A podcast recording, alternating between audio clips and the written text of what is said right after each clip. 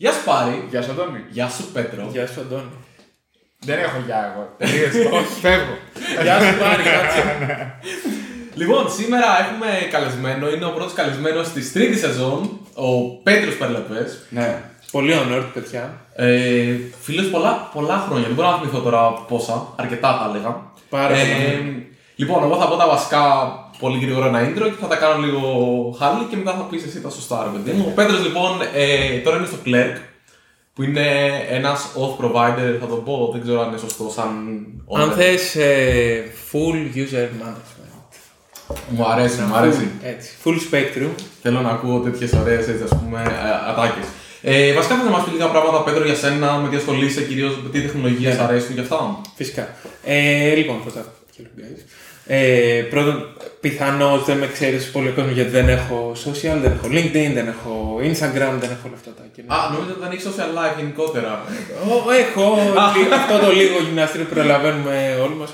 Ωραία. Λοιπόν, εγώ είμαι Πέτρος. Ε, αυτή τη στιγμή εργάζομαι στο Clerk, όπως και ο Αντώνης πριν. Ε, μια startup η οποία originating από την Αμερική.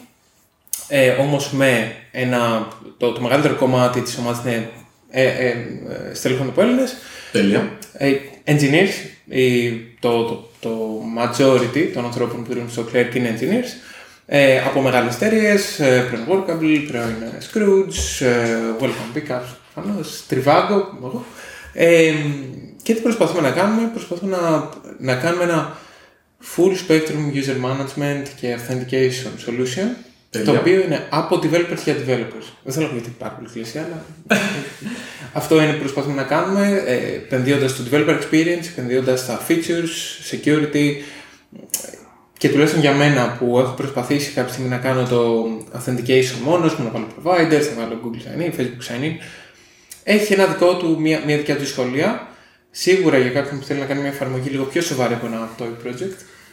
Σίγουρα είναι, πρέπει να είσαι πολύ προσεκτικός με όλα αυτά γιατί όλο το περιβάλλον JWTs, cookies, ε, τα cookies δεν δουλεύουν εδώ, τα, ε, τα domains είναι Εντάξει, α μπει και να στείλεις παραπάνω τώρα. Τι έγινε τώρα. Και Ναι, άμα το μωρέ. πω το δικό σου προφίλ. Ακριβώς, δεν υπάρχει πρόβλημα. Ε, προβλήματα με caching, δηλαδή έχω δει, ε, όπως θα πω και στη συνέχεια, λόγω του ότι εργάζομαι σε διάφορα projects, έχω δει παραδείγματος χάρη να κασάρονται τα emails. Έχω δει... Και είμαι λίγο, ok, probably we could do better. Πάντως φήμε λένε ρε παιδί μου ότι ο Πάρης έχει κάνει sign in σε τράπεζα και έχει δει διαφορετικό λογαριασμό. Όχι, Αυτό είναι αυτό το οποίο σκεφτείτε. όχι εγώ, όχι εγώ. Ένας όχι φίλος εσύ. μου. Ναι, ένας φίλος Ένας σου. φίλος μου πήγε να κάνει sign in σε τράπεζα και άνοιξε άλλος λογαριασμός. Εντάξει, ρε παιδί μου. Τρελό. Ναι. Δεν μετέφερε λεφτά στον εαυτό του. Αυτό ήταν πιο ενδιαφέρον. Δεν μπορούσε, θέλει του factor αυτό. Ω, Σωστό. Ε, ελληνική τράπεζα. Ε, Τώρα με στην Εδώ, εδώ, εδώ φτάνει. Ενώ το. Probably.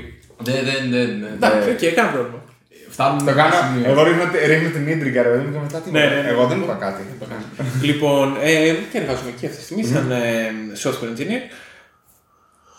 Εξαιρετικά πράγματα, latest releases, authentication at edge, Τέλεια. ε, το οποίο αυτή τη στιγμή γίνεται για το, τους Vercel Workers που είναι το ολοκαίρινο feature, το οποίο έκανε release πριν από μία εβδομάδα, εμείς ήμασταν πανέτοιμοι. Ε, Magic Links, ε, διάφορες ε, authentication providers, GitHub, GitLab, ε, HubSpot, Facebook, Google, TikTok. Τα πάντα. TikTok. Έχει Είμαστε οι πρώτοι. OpenID το TikTok. Ναι. Ε, ε, όχι, είναι, δεν, δεν νομίζω ότι είναι με OpenID. Είναι με κάποια, τέλος πάντων, με ένα, με ένα πρωτόκολλο το οποίο χρειάστηκε να το φτιάξουμε. Chinese OpenID, φάση ξέρω. Ε, όχι πρωτόκολλο, αλλά δεν είναι, δεν είναι open- OpenID. Και αν θυμάμαι καλά, είμαστε οι πρώτοι που το βγάλαμε σαν, ξέρεις, σαν Όντως. προϊόν. Έλα, ρε. Ενώ στα προϊόντα τα γνωστά, Οκ. είμαστε οι πρώτοι που έχουμε TikTok σαν provider. Ε, αυτό ήταν το. Να σου πω, τι είναι το. Επειδή είπες we probably could do better, ποιο είναι το. Αν πρέπει να βγάλεις το στάνταρ λάθος που γίνεται στο authentication. Καταρχάς, μιλάμε για, για federated ε, authentication κατά βάση.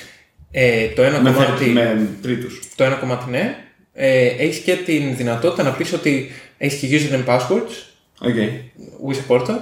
Ε, και επίσης το Magic Link είναι ένα σχετικό, δεν, δεν, το, δεν το θεωρώ federated με, με κάτι. Όχι, όχι, δεν είναι. Ναι, Δεν ναι. είναι, ξέρω. Ε, το κομμάτι του We Could Do Better, για μένα, αν θες ποιο, ποιο είναι. Σίγουρα ε, τα, το, το environment, έξω ειδικά στο κομμάτι Node, JavaScript, ε, browser κομμα, ε, κομματιών, δεν είναι, πρώτον δεν υπάρχει ένα solution to rule them all. Αυτό είναι, η α- ε, αυτό είναι το, το, το, το πρώτο κομμάτι. Το solution δεν εννοώ πάντα ένα marketing solution, παραδείγματος χάρη όλοι βάζουν zero ή όλοι βάζουν clerk. Δεν υπάρχει μια αν θες περπατημένη το που θα πρέπει να γίνει το authentication, θα είναι μόνο client side, θα είναι με τον ε, provider, ε, με- παραδείγματος χάρη με ένα Google sign in, με ένα Facebook sign in, ε, θα είναι μια δικιά μου βάση, θα κάνω store τα passwords, ε, χρειάζεται συγκεκριμένο αν θες hashing αλγορίθμους για τους ε, password μου, είναι secure εκεί που είναι.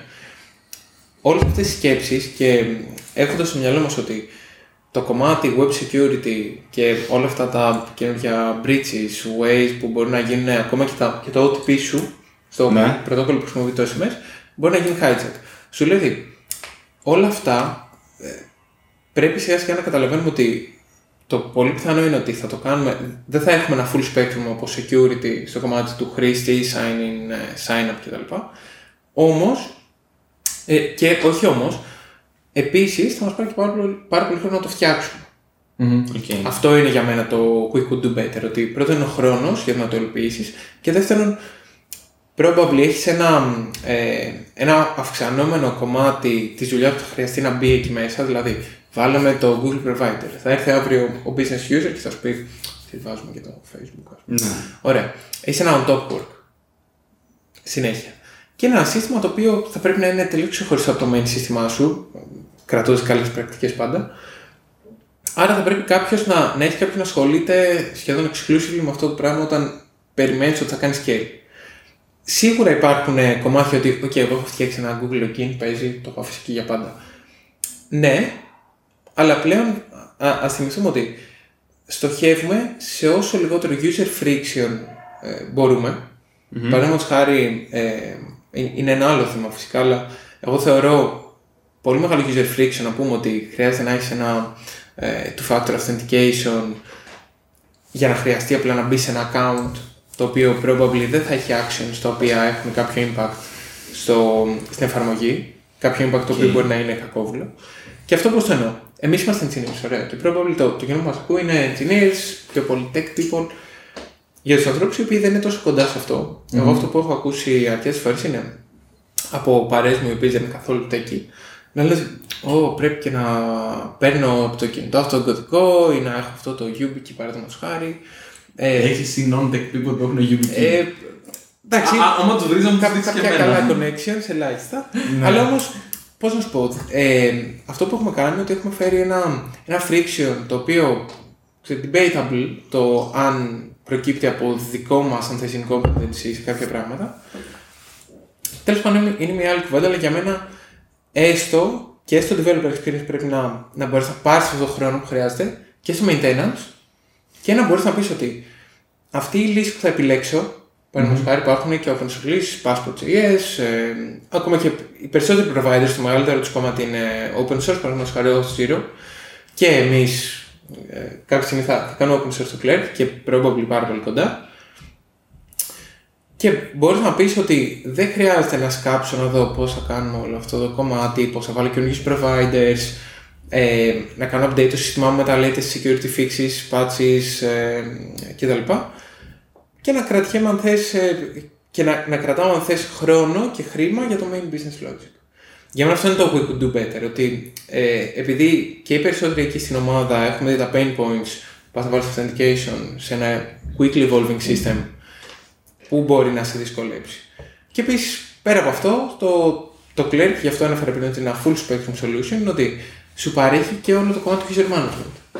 Okay. Δηλαδή, τουλάχιστον για μένα, και υπάρχουν και, και φορές οι οποίες έχει χρειαστεί να το παρουσιάσω παραδείγματος χάρη σε meetups, σε conferences, είναι ότι βάζεις απλά έναν ε, για τους React 7 τρόπου έναν provider, ο οποίος έρχεται από το Clerk, έχεις φτιάξει το account σου, βάζεις αναλόγως αν θες κάποια, ε, ξέρεις, ένα κομμάτι που θα λέγεται το user profile μου ή το login model, sign up model, sign up page, και απευθείας μπορεί ο χρήστη να έρθει, κάνει ένα κλικ, βλέπει το, ε, ε, ένα interface ήδη pre-made για σένα, κάνει login, ε, κάνει, με συγχωρείτε sign up, login.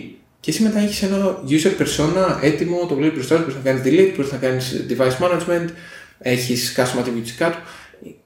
είναι ένα full spectrum solution που σου κλειδώνει τόσο πολύ χρόνο και τουλάχιστον για μένα, non marketing wise, ε, ε, δεν κάνω, δεν είναι το promotion κομμάτι, είναι ιδιαίτερα όταν το παρουσίασα εγώ σε άλλους developers σαν το δικό μας product, είπα ότι έχουμε κάνει κάτι πολύ ωραίο. Σου δίνει όλο αυτό το full spectrum με super small setup. Okay. Αυτό είναι για μένα το, Να σου πω, το win. υπάρχει ε, νομικό caveat στο να έχω τα δεδομένα μου των χρηστών, και hashed passwords και όλα αυτά σε μια βάση δεδομένων που δεν είναι δικιά μου δίπλα με άλλες υπηρεσίες και αυτά. Ε, Υπάρχει θεματάκι εκεί; Πρώτον δεν έχω το, το legal ε, κομμάτι σίγουρα δεν Όχι, έχω. αν, είναι φρον- Ναι, αν ναι, έχετε ναι. να συζητήσετε κάτι με το πιο. Ε, αυτά που, που έχουμε συζητήσει είναι το κομμάτι GDPR compliance, HIPAA compliance, CCPA, ε, τα οποία τα προχωράμε αυτή τη στιγμή, αν θυμάμαι καλά, είμαστε officially HIPAA compliant. Ε, προχωράμε και στα, στα υπόλοιπα frameworks of compliance για τα δεδομένα των χρηστών που κρατάμε. Όμως δεν γνωρίζω αν υπάρχει κάτι specifically, παραδείγματος χάρη, ε, ότι πρέπει να είναι αυτά τα levels of security. Το μόνο που γνωρίζω είναι για το NIST, Ναι. το National Institute of Technology, αν θυμάμαι καλά το, ε, τα, πώς είναι αυτά τα γραμματάκια, πώς βγαίνουν σαν λέξη. Το Το βγαίνουν οποίο, τα CVs εκεί. Τα... ε, πολύ σωστά, το πρώτο είναι αυτό και το δεύτερο. Υπάρχουν κάποιες πρακτικές, παραδείγματος χάρη, ποιο είναι το best practice for passwords. Okay. Okay. Ε, και ακολουθούμε αυτά τα NIST standards, τα οποία είναι νομίζω τα top κομμάτια. Αλλά δεν ξέρω αν υπάρχει κάποιο legal framework. Θυμόμαστε τι σημαίνει NIST. Πριν το βάλουμε National στα... Institute- National Institute of Technology. Αν θυμάμαι καλά, ναι. Δεν ξέρω, εγώ θα πιστέψω ότι τον παίζω, εγώ δεν ξέρω σίγουρα. Ε, το, ναι. S, το S δεν έχουν πει τι είναι, security μάλλον. Ωραία. Αλλά. Ε, ε, Θα πει κάποιο. Άμα δείτε κάτω στην περιγραφή, θα έχουμε βρει το link μετά και θα το βάλουμε. Σωστά. Ε, εγώ θέλω να πω λίγο πίσω, εντάξει, σίγουρα και το GDPR φαντάζομαι, για παράδειγμα, έχει το locality των δεδομένων, δηλαδή τα δεδομένα πρέπει να είναι μέσα στην Ευρωπαϊκή Ένωση, άμα είναι Ευρωπαίων πολιτών κλπ. Οπότε φαντάζομαι θέλεις διαφορετικά data centers, τα οποία, γιατί και η Αμερική έχει κάτι αντίστοιχο, και άμα είναι και η ΧΥΠΑ, το CCPA. ε, πρέπει να παίξει ρε παιδί μου σε συγκεκριμένα data centers, πρέπει ξέρω εγώ, να έχει. Ενώ πρέπει το data center να, να πληρεί τα standards και μετά εσύ ρε παιδί μου να έχεις κάποια νομίζω παραπάνω τέτοια. Εγώ θέλω να πω γενικότερα στο. να φύγω από το, τη συγκεκριμένη υλοποίηση ρε παιδί μου και να πάμε λίγο στο γενικότερο κομμάτι του, του authentication το οποίο θεωρώ ότι είναι πολύ, ε, πολύ ενδιαφέρον και να μας πεις και πώς ασχολείσαι με ενδεχομένως τέτοια φροντεντικά ή webικά πράγματα. Ξέρεις που Ε, πάμε. Πώ τώρα. πώς έτυχε να ασχοληθώ. Πώς έτυχε να ασχοληθείς. Αλλά εγώ έχω δει ότι έχουν γίνει πολλές προσπάθειες να, μπο- να μπορέσει ο browser να δίνει εκείνος ε, κάποιους τρόπους να κάνεις authenticate πιο εύκολους. Υπάρχει μια σχετική ευκολία να χρησιμοποιήσει κάποια hardware features του συστήματος. Για παράδειγμα, αν έχει Mac έχεις το Touch ID, αν έχει Windows έχεις το Windows Hello, αν έχει Linux, μάλλον έχει YubiKey, υποθέτω, για να έχεις Linux. Ε, ε, πολύ τέτοιο generalιστικό αυτό, αλλά δεν πειράζει, έχει πλάκα. Άρα θες να μας πεις λίγο τι υπάρχει σε αυτό το κομμάτι, δηλαδή πώς μπορώ εγώ να χρησιμοποιήσω χωρίς να πρέπει να πάρω ένα SMS που ενδεχομένω είναι και ανασφαλές και μπορεί να πάμε εκεί μετά, ρε παιδί μου, αλλά να χρησιμοποιήσω τα, το τοπικό μου σύστημα και το security model το οποίο ακολουθώ ώστε να μπορέσω να κάνω login και τέτοια πράγματα. Ε, πρώτον, το, το κομμάτι των browsers να ξέρετε, πολύ dear to my heart και ε, θα πάμε μόλις πάντως σε αυτό και σίγουρα θα χρειαστεί να πω και λίγο από το κομμάτι του background μου και το πως έφτασα να είμαι εδώ αυτή τη στιγμή. Ε, κάτι το οποίο εγώ θεωρώ πάρα πολύ σημαντικό είναι πρώτον το WebAuthn Okay. το οποίο είναι ένα ξεκάθαρα browser ε, specification, το οποίο είναι από πολύ μεγάλες εταιρείες ε, οι οποίες είναι experts και πρωτοπόροι στο συγκεκριμένο κομμάτι. Παραδείγματος χάρη, το, η, η Yubico που φτιάχνει τα YubiKeys είναι από τους proponents του WebAuthn, το πώς, το πώς φτιάχνεται ε, αυτή τη στιγμή το specification για το web και για τους web browsers και αυτό σου δίνει και capabilities τα οποία ε, Παραδείγματο χάρη έχεις ένα, ένα τύπου device το οποίο υποστηρίζει κάποια πρωτόκολλα όπως είναι το FIDO. Ε, δεν θυμάμαι το acronym και ξέρω αν το κάνω. Όχι, μην το κάνουμε δεύτερη Θα μπει φορά. από κάτω. It's εντάξει. okay, it's okay, θα το πω κάτω. Ε, το οποίο σου παρέχει αν θες ε, μια, μια τέτοια λύση η οποία θα σου, αν, αν θες θα κάνει λίγο πιο, ε, για μένα, λίγο πιο democratized τους τρόπους που μπορούμε να κάνουμε login και το security στο κομμάτι αυτό. Τι, τι ορίζουν αυτά τα πρωτόκολλα, δηλαδή εννοώ σε ποιο κομμάτι φτάνει, δηλαδή πού σταματάει το πρωτόκολλο και το specification και ξεκινάει η δικιά σου σαν εφαρμογή υλοποίηση. Αυτό το Ή κομμάτι, ε, αν θυμάμαι καλά, δεν not an expert στο, στο συγκεκριμένο κομμάτι του WebAuthn. Αν, ε, αν και είναι πάρα πολύ ενδιαφέρον και είναι κάτι που στοχεύουμε κι εμείς at some point στο, στο Clerk, είναι ότι έχοντας το, το browser, στον οποίο έχει καλεί κάποια JavaScript API σαν, σαν developer, αυτό που κάνεις είναι ότι ε, στέλνει ένα, ένα μήνυμα σε έναν server ο οποίος είναι ο δικός σου, ο οποίος μετά επικοινωνεί με αυτό το Fido protocol σε κάποιο τύπο device. Οκ. Το οποίο μπορεί να είναι ένα fingerprint scanner, μπορεί να είναι ένα. Ε, τώρα δεν ξέρω κατά πόσο τα κινητά έχουν αυτά τα FIDO, και, ε, FIDO capabilities. Ένα τύπου, μ, μια συσκευή όπως είναι το YubiKey. Οκ. Κάνεις, αν θες, χρησιμοποιείς οποιοδήποτε ε, τρόπο ταυτοποίησης στη συσκευή που έχεις και αυτό που γίνεται, γίνεται πάλι πίσω ένα exchange με κάποια συγκεκριμένα keys και σου λέει ο browser ότι ξέρεις είσαι authenticated. Ε, αυτό είναι, αν θυμάμαι καλά, το main example, το πώς θα μπορούσε να λειτουργήσει το WebAuthn στο browser, ε, με συγχωρείτε, το, το WebAuthn σαν πρωτόκολλο με βάση το browser. Και ε, πατάει πάνω σε αυτό το FIDO specification, το οποίο είναι ένα πάρα πολύ cool specification. Έχω ακούσει ε, διάφορα πράγματα και ε, διάφορα podcast τα οποία αγαπώ πάρα πολύ. Και νομίζω ότι είναι κάτι το οποίο θα πρέπει να έχουμε τα μάτια μας ανοιχτά. Όποιος ε, engineer ασχολείται με, με authentication, με χρήστες, με security και επίσης με κάτι το οποίο θέλουμε να δώσει όσο λιγότερο friction, Μμμ. να έχουμε στο μυαλό μας ότι το WebAuthn θέλει ένα πάρα πολύ ωραίο πρωτόκολλο, έρχεται. Ε, νομίζω ότι Έχει έρθει ήδη, πες μου. ναι, ναι, ναι. Σε, σε πολύ, σε, έχει ένα πάρα πολύ καλό coverage. Και η αλήθεια είναι ότι για το κομμάτι coverage, αφού, έχει- αφού έτυχε και, και το αναφέραμε αυτή τη στιγμή, για μένα πρέπει να είμαστε πάρα πολύ ε, προσεκτικοί με το κομμάτι τι θέλουμε, ποιους χρήστες θέλουμε να υποστηρίζουμε, παραδείγματος χάρη ποιες τεχνολογίες, και να γνωρίζουμε ότι πότε θα πρέπει εμείς, σαν developers, σαν engineers, δεν θέλω να μπούμε σε αυτή τη συζήτηση αμέσως, ενώ μπορεί να μπούμε στη συνέχεια, το πού θα πρέπει εμείς να πούμε ένα stop ότι ξέρεις τι, το συγκεκριμένο σύστημα που θέλουμε να υποστηρίξουμε για διάφορους λόγους, παραδείγματος χάρη δεν είναι ένας evergreen browser. Ε, Για τους ε, ακροατές, evergreen browser σημαίνει ότι έχει automatic updates, Μμμ. τα οποία παραδείγματος χάρη έρχονται στους χρήστες αυτόματα, δηλαδή ο, ο, ο Chrome σου μετά από 6 weeks θα κάνει restart από μόνος του, θα σου πει ξέρεις, ναι, καινούργια version. Ε, αυτό συμβαίνει σε όλους τους major browsers, φυσικά εκτός από το, ε, από το iOS και το Αυτό, Safari, από το γιατί Safari, ναι. προφανώς είναι ένα διαφορετικό release cycle. Για διάφορους λόγους, μπορούμε να μπούμε αργότερα εκεί, αφού πω, και ποια είναι η δικιά μου σχέση τουλάχιστον με τους Τέλεια, browsers. τέλεια.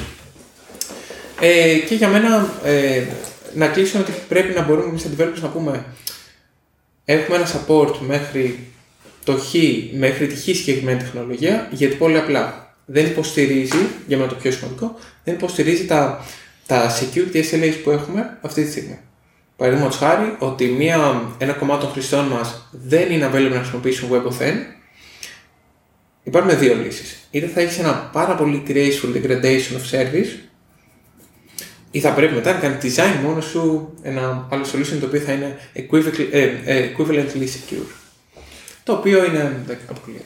Αυτό το κλασικό παράδειγμα εμένα που θυμάμαι πάντα είναι όταν ε, προσπαθούσαν να σταματήσουν την υποστήριξη στον Internet Explorer ε, ο οποίος κάποια στιγμή νομίζω δεν υποστήριζε TLS 1.2. δεν- Τώρα μπορώ να λέω τυχαία έκδοση, δεν θυμάμαι ποια έκδοση ήταν που είχε 1,3 νομίζω. 1.3 ήταν. 1,3 είναι το latest. Και τέλος πάντων δεν υποστήριζε την τρέχουσα έκδοση. Όλοι πλέον είχαν κόψει οποιοδήποτε ciphers μπορούσε να υποστηρίξει ο Internet Explorer.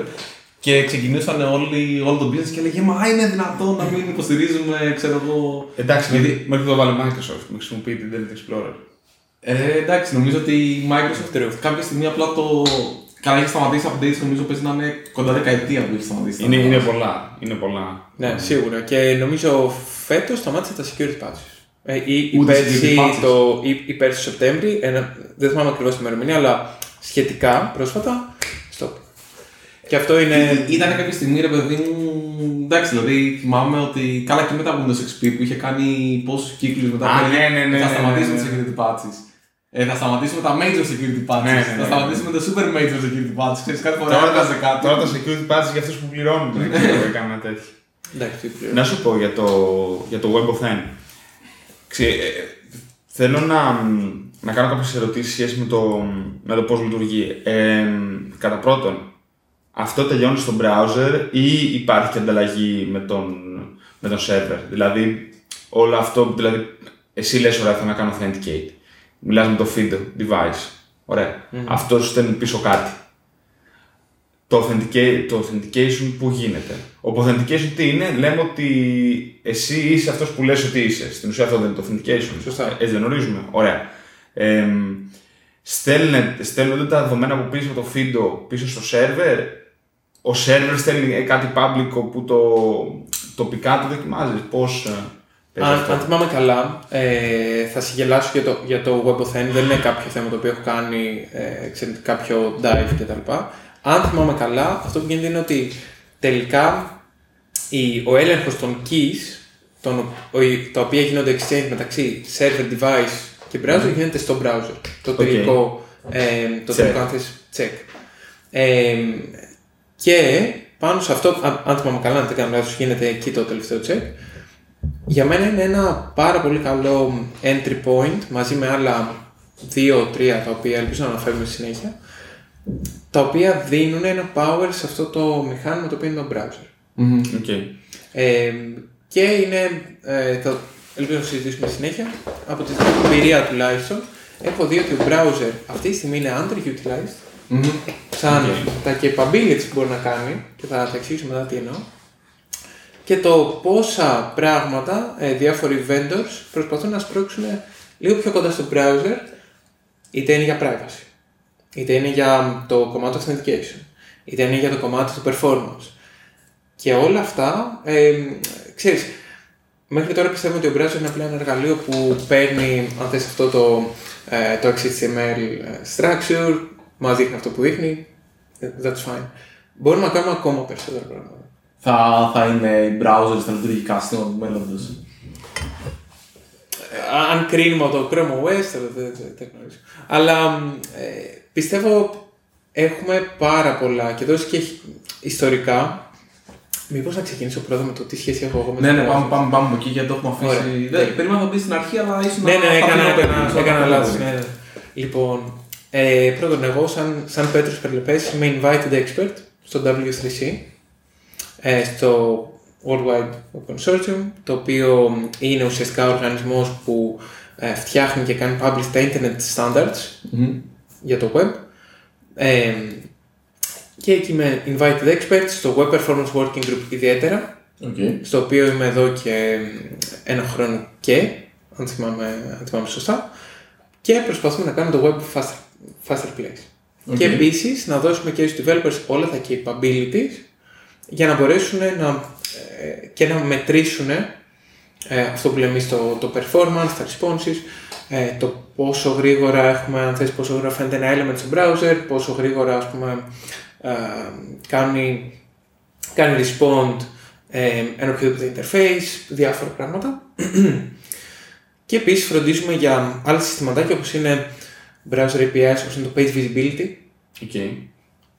Επίσης, με συγχωρείτε, το άλλο specification όπως είναι το network error logging, Οκ. που θα ήθελα να μιλήσουμε κάποια στιγμή, δεν ξέρω προ, προφανώς, ο περισσότερος κόσμος δεν το γνωρίζει, αλλά είναι ένα Για πες. εξαιρετικό API. Θα το, θα το αναφέρω. Ε, και σε αυτό, ξέρεις, ε, έχω, έχω γίνει involved αρκετά σε δύο συγκεκριμένα proposals. Ε, σε, ένα, σε ένα proposal και σε δύο APIs που υπάρχουν αυτή τη στιγμή, που είναι το Page Visibility και το Network Error Logging.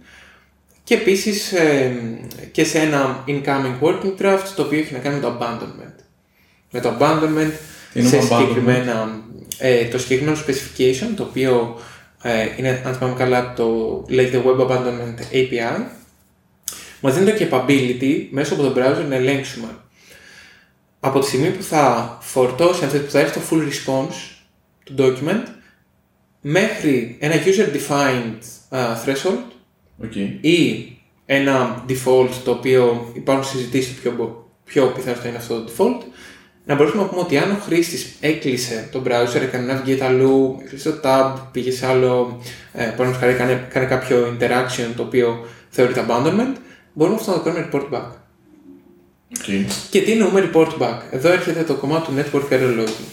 Ε, μία μικρή παρένθεση για το συγκεκριμένο specification, το οποίο τι είναι; Ο browser ε, όπως γνωρίζουμε ένα εξαιρετικό μηχάνημα, θα πούμε στη συνέχεια γιατί, έχει το capability να πει ότι εγώ σαν browser λειτουργώ σαν agent ενός συστήματος που έχεις εσύ. Παραδείγματος χάρη, εγώ έχω το sorcerer.gr. Το sorcerer.gr μπορεί να πει, επιστρέφοντας το main document, ότι με ένα συγκεκριμένο header, το οποίο λέγεται report to, και έχεις μετά ένα συγκεκριμένο structure, το οποίο έχει διάφορα attributes όπως είναι ένα domain, το οποίο σε είναι ένα ε, data collection domain. Κάποια events, τα οποία έχεις κάνει στη specify, τα οποία θες να γίνεις reported. Παραδείγματος χάρη, θες να γίνεις reported αν ένα TCP connection ε, έγινε reject. Okay. Θες να δεις αν το DNS query δεν πέτυχε. Θες να δεις αν ο χρήστης όσο περίμενε για το time to first byte ή για να ολοκληρωθεί το response του HTML, αν έφυγε. Όλα αυτά είναι πράγματα τα οποία εσύ μπορείς να κάνεις Τι λες, specify. Ακριβώς.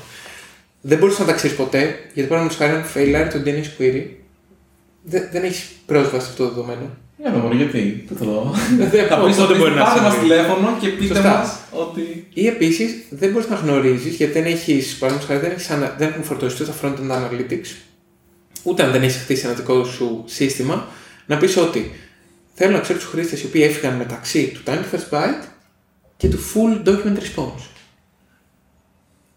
Με ένα API το οποίο λέγεται Network Error Logging, το οποίο υπάρχει στο Chrome browser, να- είναι fully supported, αυτό που μπορείς να πεις είναι ότι στέλνω αυτό το header και ο browser αυτό που κάνει είναι ότι μαζεύει αυτά τα errors, τα οποία πιθανόν να συμβούν, και στα στέλνει στο δικό σου endpoint.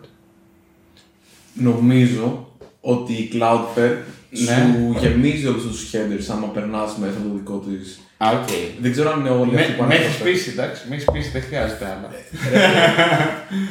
Ε, όχι, γενικά ρε παιδί μου, εντάξει, ο, και CDN γενικότερα, οποιοδήποτε μπαίνει στη μέση, ε, σε βοηθάνε και να υλοποιήσει τέτοια πρωτόκολλα. Δηλαδή, HTTP3, πια call, στα- δηλαδή γενικά ρε παιδί μου βάζεις κάτι μπροστά από το. Καλά, πάντως ξέρεις, ο πριν 5, 6, 7 χρόνια αυτός μου θα λέγαμε αυτά και μετά θα πήγε να πρώτη δουλειά στο GitHub.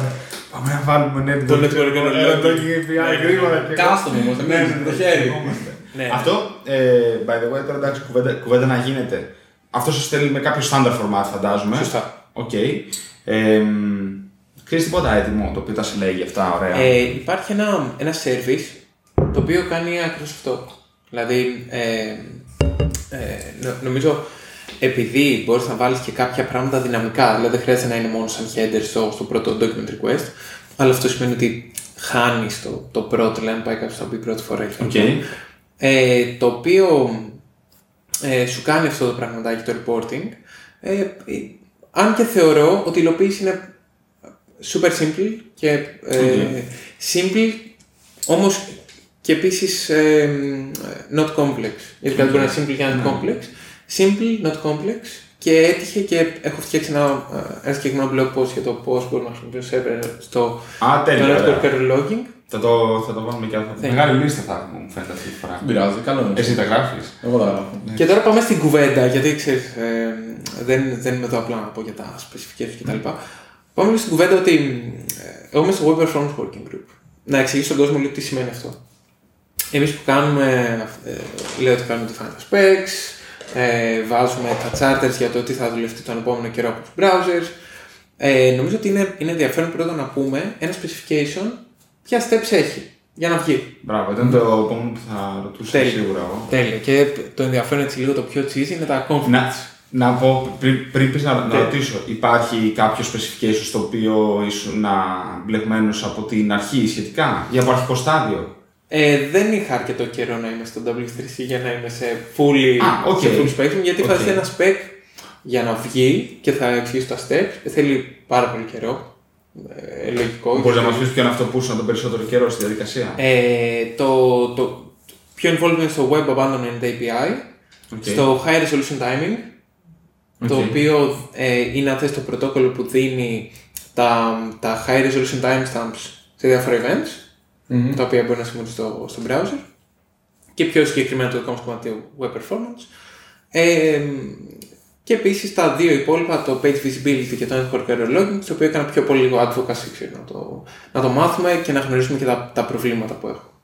Ε, αυτά ήταν τα, τα τέσσερα specs τα οποία actively έχω, ε, ε, έχω γίνει involved. Όμως φυσικά το, το Web Performance Working Group έχει και, και διάφορα ακόμα APIs τα οποία τα χρησιμοποιώ εγώ για τη δουλειά μου, ε, τα, τα δείχνουμε στο, στους πελάτες μας, προσπαθώ και εγώ να κάνω advocate όσο πιο πολύ γίνεται το κομμάτι του web performance, πώς μπορούμε με, με ήδη υπάρχοντα browser APIs να αναγνωρίσουμε καινούργια αν θες, ε, ε, να αναγνωρίσουμε προβλήματα τα οποία είχαμε με καινούργια capabilities. Ωραία, πάμε, πάμε να βρούμε πίσω. Άρα λοιπόν, ε, έστω ότι εγώ, ο Αντώνης, Ναι. έχω αποφασίσει ότι θέλω να, να προτείνω ένα καινούριο spec. Καταρχάς μπορώ να το κάνω εγώ ή πρέπει να είναι κάποιος. Ε, δηλαδή είναι ξέρεις, παρθενογέννης τελείως. Δεν υπάρχει Τέλεια. κάτι αυτή τη στιγμή. Ποιο είναι το πρώτο βήμα; Τέλεια. Ε, το, το πρώτο βήμα, το, το σύνηθες, είναι ότι ξεκινάς όχι από το W3C, OK. ξεκινάς από το WICG. WICG. Web, οποίο είναι- Web Incubator ε, something. Ε, Web Incubator Community Group, αν το κάνω καλά. Οκ. Το οποίο τι κάνει, μπορείς εσύ σαν ε, Αντώνης, σαν Πάρης να πεις ότι βάζω ένα καινούργιο specification, έχω φτιάχνει ένα πρώτο draft και μετά ξεκινάω να το προτείνω στο συγκεκριμένο group, το οποίο είναι πιθανώς υπεύθυνο για το συγκεκριμένο. Ε, ξεκινάω με την ε, περιγράφοντας μια λύση ή ξεκινάω από το πρόβλημα και λέω παιδιά πρέπει κάπως να μετράω το ότι έσκασε το DNS query. Ας πούμε για να πάμε στο, σε κάτι. Σωστά. Ε, εντάξει, καλύτερη, φυσικά το, το καλύτερο κομμάτι είναι να δεις μήπως υπάρχει κάποιο spec το οποίο ακουμπάει Οκ. λίγο αυτό το, αν θες, αυτό το οποίο θες να λυσεις Γιατί αν είναι έτσι, φυσικά υπάρχει και το process ότι προστίθεται κάτι σε ένα... Το, ναι. Σωστά. Ε, να αναφέρω επίσης ότι όλα αυτά είναι living standards. Είναι living standards. Δηλαδή, ε, όπως θα πω και στη συνέχεια για το page visibility, το οποίο ήταν ένα πολύ ενδιαφέρον κομμάτι, ε, τη, τη στιγμή που έφτιαχνα εγώ το solution ε, για την εταιρεία που δούλευα εκείνη τη στιγμή, το spec γινόταν ξανά reform, το HTML spec, Οκ. ε, κάποια, κάποια πράγματα εκεί πάνω, τα οποία, ε, παραδείγματος χάρη, το implementation μπορεί να ήταν διαφορετικό από το spec. Από τους OK. browsers. OK. Το implementation ήταν διαφορετικό από το spec. Ε, για να συνεχίσω με την, με την απάντησή μου για το πώς ξεκινάς το, το συγκεκριμένο ε, spec. Πας στο WICG, φτιάχνεις ένα proposal, Ωραία. το στέλνεις μετά, ε, αυτό που γνωρίζω εγώ, το, το πιο sense process, μπορεί να το στείλεις στο, στο W3C, σε κάποιον director, σε κάποια από τα groups, ότι θέλουμε να το πάρουμε αυτό στη δικιά μας, αν θες, ε, αγκαλιά. Οκ. Τον, τον specs, τον οποίο το δικό μας group έχει, αν θες, responsible, ε, έχει, έχει responsibility. Θα σου ζητήσουν, θα έχεις feedback. Θα έχεις ένα συνεχόμενο feedback. Ε, κάτι, μια εμπειρία δικιά μου που είναι πολύ αστεία ήταν ότι στο, σε ένα hackathon που είχαμε κάνει για κάποιους specs μου πήρε πραγματικά 4-5 back and forth για να αλλάξω μια πρόταση. Ναι. Μια πρόταση, έτσι. Ε, το οποίο είναι από τη μία είναι discouraging σαν ξέρεις είμαι συνηθισμένος, ξέρεις κάνω ένα pull request, παίρνεις ένα comment, probably it's okay. Το να περάσει ένα συγκεκριμένο wording στο spec είναι, είναι big deal. Εντάξει, φαντάζομαι ότι είναι και κάθε πρόταση μετράει. Δηλαδή δεν είναι ότι έχω Ακριβώς. γράψει την έκθεση ζωής μου εγώ εκεί πέρα και μια πρόταση είναι. Ε, ίσως επειδή αυτά είναι standard κιόλας και δεν είναι κάτι το οποίο το έχουμε μεταξύ μας, αλλά είναι κάτι που θα υλοποιηθεί από όλους, πρέπει να είσαι ακριβολόγο. Σωστά. Εντελώς. Πολύ σωστά. Και κοστίζει έτσι. Δηλαδή φαντάζομαι Ναι. ότι μια πρόταση μπορεί να είναι, ξέρω εγώ, αρκετές. Δηλαδή, όντως, ε, ξαφνικά θα καθίσει η Google, η Microsoft, η Mozilla και η Apple τουλάχιστον και θα φτιάξουν αυτό που γράφεις. Τέλεια. Θα σου πω αμέσως πώς πώς αυτό όντως πάει Για στην πάμε. υλοποίηση. Κάνεις το specification. Ε, Ξεκινάς εσύ το δικό σου τρεφτάκι. Πες ότι το παίρνει μια ομάδα από το W3C. Παίρνει ένα πρώτο status που λέγεται WD, Working Draft. OK. Αυτό τι σημαίνει; Ότι ε, φτιάχνουμε specification, έχουμε συνεχόμενο feedback από, το, από την ομάδα και πιθανώς κάποιον director ο οποίος είναι κοντά σε αυτό το concept. Φτιάχνουμε, φτιάχνουμε, φτιάχνουμε. Αν αυτό το, αν θες, αν αυτό το spec είτε είναι 6 μήνες unchanged είτε υπάρχει ένα πολύ καλό αν θες, ε, consensus ε, πάνω στο ότι θέλουμε να το προχωρήσουμε μετά προχωράει στο status το οποίο λέγεται CR, Candidate Recommendation. OK. Τι θα πει αυτό τώρα; Το spec όπως είναι, πρώτον, αν πας να προσθέσεις κάτι καινούριο, πάει πίσω πάλι. Working draft. Οπότε φοβάσαι. Αν θες να προσθέσεις κάτι καινούριο. Τα fixes πάνω σε αυτό που έχεις κάνει, it's okay, μένεις εκεί. το ότι ένα specification είναι στο candidate recommendation, στο CR, σημαίνει ότι πλέον χρειαζόμαστε development experience για αυτό το κομμάτι. Τι σημαίνει Οκ. αυτό; Ε, εγώ σαν Better, σαν invited expert που δεν εργάζομαι σε κάποιο browser, Safari, Google, Mozilla, ε, δεν ξέρω εγώ, Internet Explorer, ε, Edge πλέον, Έτσι. Σωστά. Ε, θα χρειαστεί να πούμε ότι θέλω ένα, ένα estimation, ένα, ε, ένα consensus ότι αυτό το πράγμα μπορούμε να το φτιάξουμε Μμμ. Και θέλω να μου πείτε ότι θα δουλέψει καλά στο δικό σας σύστημα. Ε, θέλουμε να το πάρουμε. Είναι κάτι που θα κάνουν benefit πάρα, πάρα πολλοί χρήστες. Γι' αυτό υπάρχουν τα groups. Δηλαδή, τα groups, τα οποία παραδείγματος χάρη εγώ είμαι στο Performance Working Group, κάνουν consist από εταιρείες οι οποίες είναι major browsers ε, και εγώ αυτό που έχω δει πιο πολύ είναι CDNs, OK. γιατί ε, δεν το έχουμε πολλές φορές στο μυαλό μας, αλλά τα CDNs είναι αυτά που είναι actually το backbone του performance μιας εφαρμογής η οποία κάνει spread across the web. Ε, και όλα αυτά τα features που βλέπουμε, πόση ώρα μου λέει το, το Cloudflare ότι κάνει απάντηση, πότε φόρτωσε αυτό το element κτλ. που πλέον τα δίνουν τα modern CDNs, είναι επειδή είναι πάρα πολύ engaged και με τα, με τα καινούργια Ε, specifications. φαντάζομαι ότι είναι ο browser και το CDN είναι οι δύο οι οποίοι πραγματικά άμα συνεννοούνται καλά θα μπορέσουν να σου δώσουν μια πολύ καλή Ακριβώς. ε, ένα πολύ καλό Απόδοση. performance. Ακριβώς. Και, και το κομμάτι ότι ε, θα το αναφέρω στη συνέχεια αφού τελειώσουμε το specification. Ο browser είναι ένα τρομερό εργαλείο, ξαναλέω, και επίσης έχει φροντίσει τόσο πολύ για μας που τελικά το slowest thing στο φόρμα μέσα σελίδα είναι ο δικό μα κώδικα. Αυτό είναι το, το δικό μου τριστάνο. Αυτό. Ωραία. Αυτά πάνε, είναι άλλη συζήτηση. Κάντε recommendation. Παίρνουμε το feedback από τους browsers, από real world, u- από, με συγχωρείτε, από usage και probably το πώς μπορεί αυτό το πράγμα να γίνει. Μπορεί να έχουμε ένα draft implementation.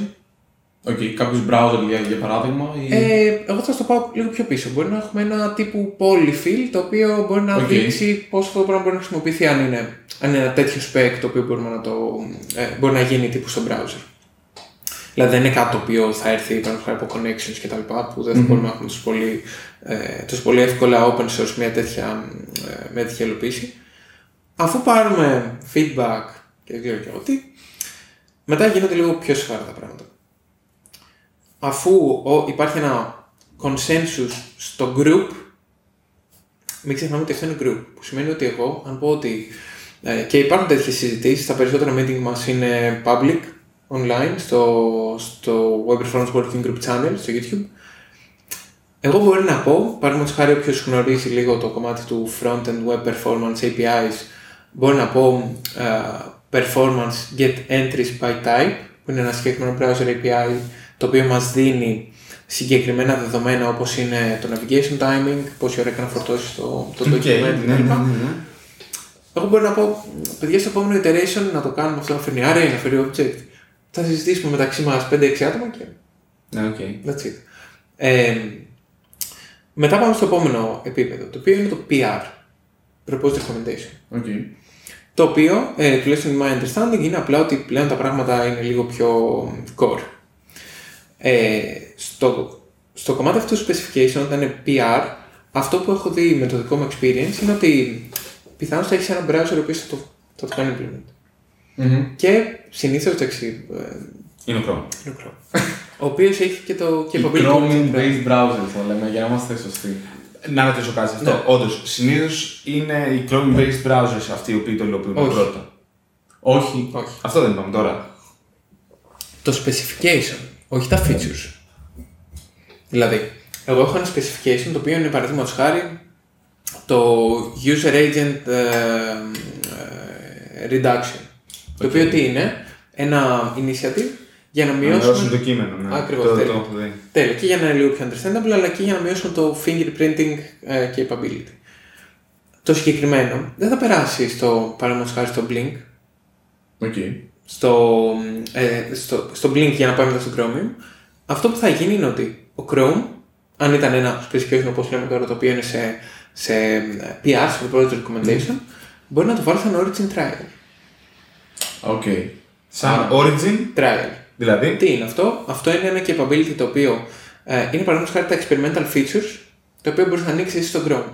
Α, με τα flags αυτά που Σωστά. πας πάνω, οκ. Σωστά. Άρα δεν θα πρέπει να το βάλουν στο core, θα το βάλουν ας πούμε, σαν πιο ψηλά ας πούμε, σαν Πολύ feature σωστά. και μετά θα περαστεί στο core. Πολύ σωστά. Ε, και αν περαστεί στο core. Okay. Γιατί μπορεί να πει παραδείγματος χάρη Google ότι ξέρεις. Δεν με ενδιαφέρει εμένα το video. Ε, τώρα, από PR, το επόμενο step, Κι άλλο έχει. το τελευταίο. Α, Το οποίο εδώ είναι ένα μεγάλο και εδώ πέφτει το πιο πολύ conflict. Το οποίο είναι το W3C recommendation. Είναι πλέον recommendation, που σημαίνει ότι at some point την browser θα το φτιάξουν. Okay. Αυτό είναι. Οκ. Το, για να είναι compliant με τα internet standards. Εντάξει, ποιο θα είναι αυτό το point στο Safari, μπορεί να είναι. Να. Λοιπόν, τέλεια, τέλεια. Ε, να πω, νομίζω εδώ έχει να πάμε και λίγο στα cheesy. Ε, από το δικό μου experience, πρώτον, αν κάτι, όπως είπαμε πριν, πάει στο recommendation, σημαίνει ότι πρέπει οι browsers κάποιοι να το φτιάξουν. Ένα-δύο caveats. Το πρώτο είναι ότι οτιδήποτε πάει στο W3C είναι subject σε συγκεκριμένο patent policy. Okay. Αυτό έτσι, just, just to know. Δηλαδή, Είναι κομμάτι του W3C. οπότε δεν μπορείς να κάνεις οτιδήποτε, να πατεντάρεις οτιδήποτε το ακουμπάει. Οκ. Σωστά, αυτό έτσι, just, just to know. Ε, τώρα, αυτό που γίνεται στα working groups είναι ότι μία φορά ε, το χρόνο, το εξάμεινο νομίζω είναι και based στο, στο participation και του group κτλ. Έχουμε αυτό που λέμε το charter. Ε, Κάνουμε define το charter. Το οποίο τι είναι, ποια specifications θέλουμε να δουλέψουμε τους επόμενους 6 μήνες from year. Mm-hmm. Αυτό, όπως καταλαβαίνουμε, είναι, είναι πάρα πολύ σημαντικό γιατί ότι δουλεύετε σημαίνει ότι είναι το candidate για να προχωρήσει σε τέτοια ε, κάποιο step, τελικά να γίνει recommendation, να δούμε πώς θα μπορούσαμε να το κάνουμε και γενικά υπάρχει ένα sense ότι αυτό το πράγμα θέλουμε να βγει και είναι κάτι που το χρειαζόμαστε όλοι. Α, το πρώτο μου αν θες meeting, το οποίο ήμουν παρόν για το charter του Web Performance Working Group, Συνήθως το participation στο, στο working group το δικό μας είναι από 6 μέχρι 12 άτομα κάθε φορά. Πόσα Κάθε... είναι το group όλο περίπου. Τώρα θα σε γελάσω, αλλά... Μια τάξη μεγέθους είναι 50, είναι 100, είναι. Ε, 50 με 100. Οκ. Εκεί θα, δηλαδή... Εκεί μένει, οκ. Ναι, κρατώντας και 75. κάποια, και κάποια, έτσι, κάποια ιστορικά αν θες ε, Ναι. μέλη. Και τι γίνεται. Έχει περάσει ένα χρόνο που συζητάμε, ξέρεις, αυτά, το συγκεκριμένο specification, όλα καλά. Να σημειώσω ότι στο working group ε, έχεις representatives από Mozilla, έχεις representative από Safari, έχεις Google representatives, ε, ανθρώπους από το Akamai, ανθρώπους... Ε, Microsoft ρε, έχουν, έχουν και αυτή την browser, μην τους ξεχνάς στο κακομοίρι. Κοίτα, ε, τώρα αυτό, fun fact, δεν έχω δει κανένα. fun fact. Ε, δεν ξέρω αν... Ε, ξέρω, Και, ο- και ο Edge δεν πάει για Blink νομίζω. Αν πάει, αφού είναι Chrome. Έγινε, Ε, έγινε. έτσι, ε, το όχι, έτσι Blink, είναι έγινε, Chrome. έγινε Είναι Chrome. Ναι, ναι, ναι. Το Blink Οκ. είναι το rendering engine του Chrome. Τώρα, τι γίνεται, είμαστε στις 5, 6, 7, συζητάμε. Ε, αυτό που Safari, ξέρεις, λίγο πάντα κρατιέται πίσω. Αυτό που Mozilla είναι, ξέρεις, against Google κτλ. Και φτάνουμε στο charter. Στο charter meeting γεμίζει 35-40 άτομα. Οκ. Και έχουμε ανοιχτές κάμερες, όλοι χαρούμενοι, ξέρετε τι θα ξεκινήσουμε να δουλεύουμε τους επόμενους μήνες, ένα χρόνο. Σαν συνέντευξη σχολείου μου ακούγεται. Ακριβώς. ή σαν ένα, αν θες, ε, σαν ένα WebEx με του σχολείου, του διευθυντές, κάτι τέτοιο. Όλοι χαρούμενοι, ας πούμε. Και πραγματικά είναι, είναι πολύ ωραίο γιατί νομίζω είναι public αυτό το βίντεο. Είμαστε όλοι με, τη, με το χαμόγελο μέχρι εδώ, ειδικά εγώ. Ε, και τι συμβαίνει. Ξεκινάμε, ο coordinator, ένας από τους chairs, λέει «Γεια, σήμερα το charter meeting και θέλουμε να συζητήσουμε το, το, το τι θα πιάσουμε για τον επόμενο 6 μήνες ένα χρόνο σαν charter». Αυτό είναι επίσημο. Αυτό είναι δηλαδή το Το πρωτόκολλο το οποίο είναι στο, τελευταίο στα, στο πρώτο τελευταίο στάδιο να πάρει Όχι στο μόνο, τελευταίο; το, όχι μόνο έτσι, μπορεί να έχεις ένα working draft το οποίο θέλουμε να το σπρώξουμε. Α, οκ. επειδή βλέπουμε ότι έχει βάλει. Και τι γίνεται. Ξεκινάμε, λέμε παραδείγματος χάρη το, δεν θυμάμαι καλά, το HR Time Level 2, που σημαίνει το καινούργιο version του High Resolution Timing. Ένα παράδειγμα, δεν θυμάμαι ακριβώς ποιο παίξει. Ξεκινάμε, Google όλα καλά, all good. Ε, Safari, no. Δεν, δεν έχουμε, ε, πώς πω, intent να το κάνουμε implement. Mozilla, ε, Ζοριζόμαστε. δεν έχουμε intent να το κάνουμε implement. Και γίνεται αυτό μία-δύο φορές και να βλέπεις μετά όλοι απλά κλείνουν τι κάμερες. Έτσι. Κλείναν κάμερες. Κλείναν κάμερες και είναι. Το, το χαμόγελο από όλου. Που πέφτει. Αυτό γιατί πρέπει να καταλάβουμε ότι και να σημειώσω ότι ανέφερα πριν ότι αυτοί οι άνθρωποι είναι σχεδόν σε κάθε meeting οι ίδιοι άνθρωποι κάνουμε αυτή την κουβέντα ένα χρόνο, ότι ωραία, ας πάμε το χ, ψ, Και όταν να το spec, κάνουμε. και όταν έρχεται το charter time, παπ, πέφτει τα χαμόγελα. Από τη μία, ε, για μένα πρέπει να ζυγίσουμε λίγο κάποια πράγματα. Πρώτον, ένα intent του implement από έναν επίσημο representative του Safari θα πει ότι η ομάδα του Safari θα πρέπει να δώσει τα key resources για να κάνει implement αυτό το feature, το οποίο παραδείγματος χάρη η Google να έχει 50 engineers από πάνω ε, και έχει και ένα open source engine, το, ε, το, το Chromium, το οποίο έχει και άλλα μάτια πάνω. Δεν είναι παραδείγματος χάρη για το WebKit, το οποίο χρησιμοποιείται κυρίως μόνο από το, από το Μόνο το Safari. Safari. Σωστά. Ε, και σημαίνει ότι, πώς να σου πω, αν μου πεις εσύ ότι τα βάζουμε αυτά στο charter, σημαίνει ότι κάποια στιγμή θα πρέπει να δώσω εγώ κάποια resources. Το ίδιο και με τη Mozilla. Ε, σημαίνει ότι intent to implement σημαίνει ότι σε θα δώσουμε resources, τα οποία μπορεί να μην έχουμε, τα οποία μπορεί να θέλουμε να, να δώσουμε για άλλους σκοπούς. Είναι όμως ε, ένα private company, έτσι. Εκεί για μένα είναι πολύ, ε, πολύ ευχάριστη συζήτηση, αλλά είναι κάτι το οποίο πρέπει να έχουμε στο μυαλό μας, είναι ότι η, αν θες τα τύπου conflict, δεν δεν θα το πω το σχολείο conflict, θα το πω ε, αν θες δοκιμασίες, challenges, μεταξύ κάτι το οποίο είναι ένα specification, public specification, το οποίο πρέπει να γίνει implement σε τύπου private companies.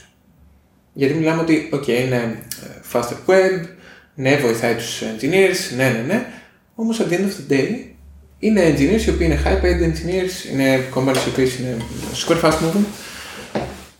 Αυτό που έχω να πω όμως, ε, το οποίο στο, δικ- με το δικό μου experience, είναι ότι η ομάδα της Google κάνει εξαιρετική δουλειά, ε, είναι πάρα πολύ forward looking, Εντάξει, είναι, είναι το μόνο gateway. Περιμένω, της Google περιμένω σε- το αλλά. Περιμένω το αλλά. Ε, κοίτα, θα, θα σου πω το, το αλλά.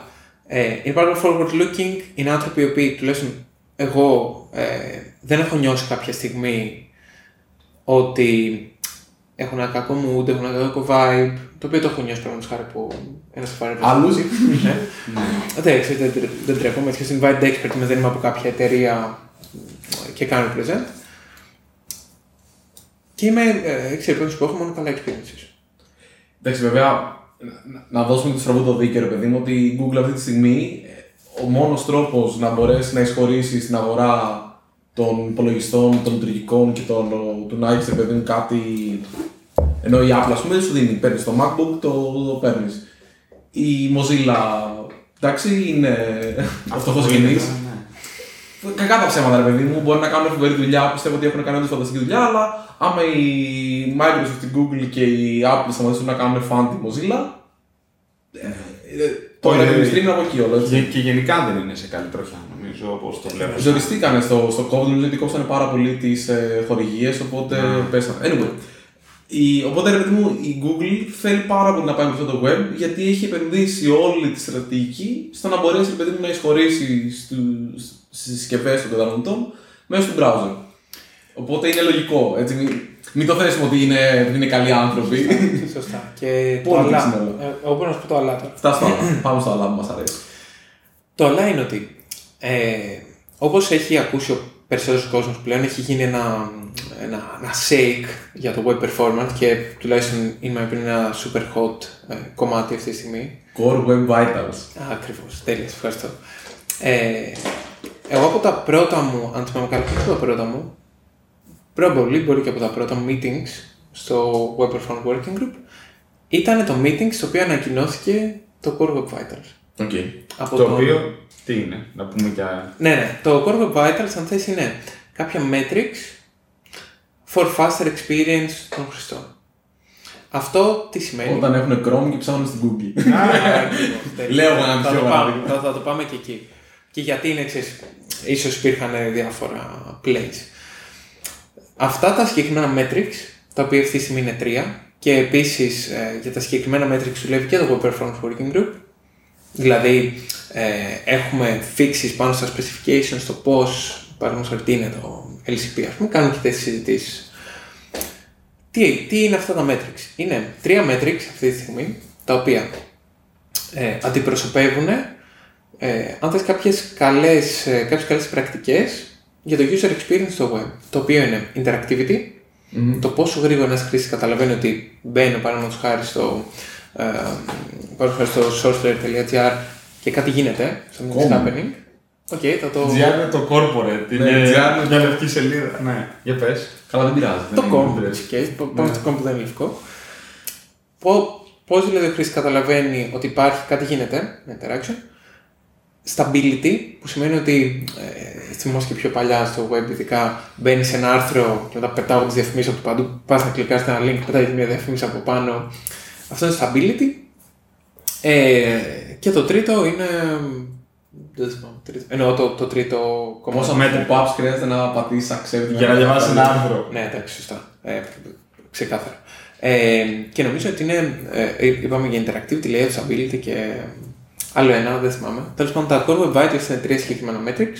Είναι το, LC, το, το LCP, το Largest Contentful Paint, το CLS, Cumulative Layout Shift, και το, ε, το δεν γυρνάω. Ε, Δεν έχει το first content full paint. Όχι, όχι, κάτι όχι. τέτοιο. Ε, Έχουμε το Largest Contentful Paint, Α, το largest, Core ok. Web Vital, το CLS και το Τέλος πάντων. ένα τρίτο. FID, με συγχωρείτε, εντάξει, εντωμεταξύ, ξέρεις, είναι Δεν σωστό. είμαι Το μαζί. FID, το First Input Delay. Οκ.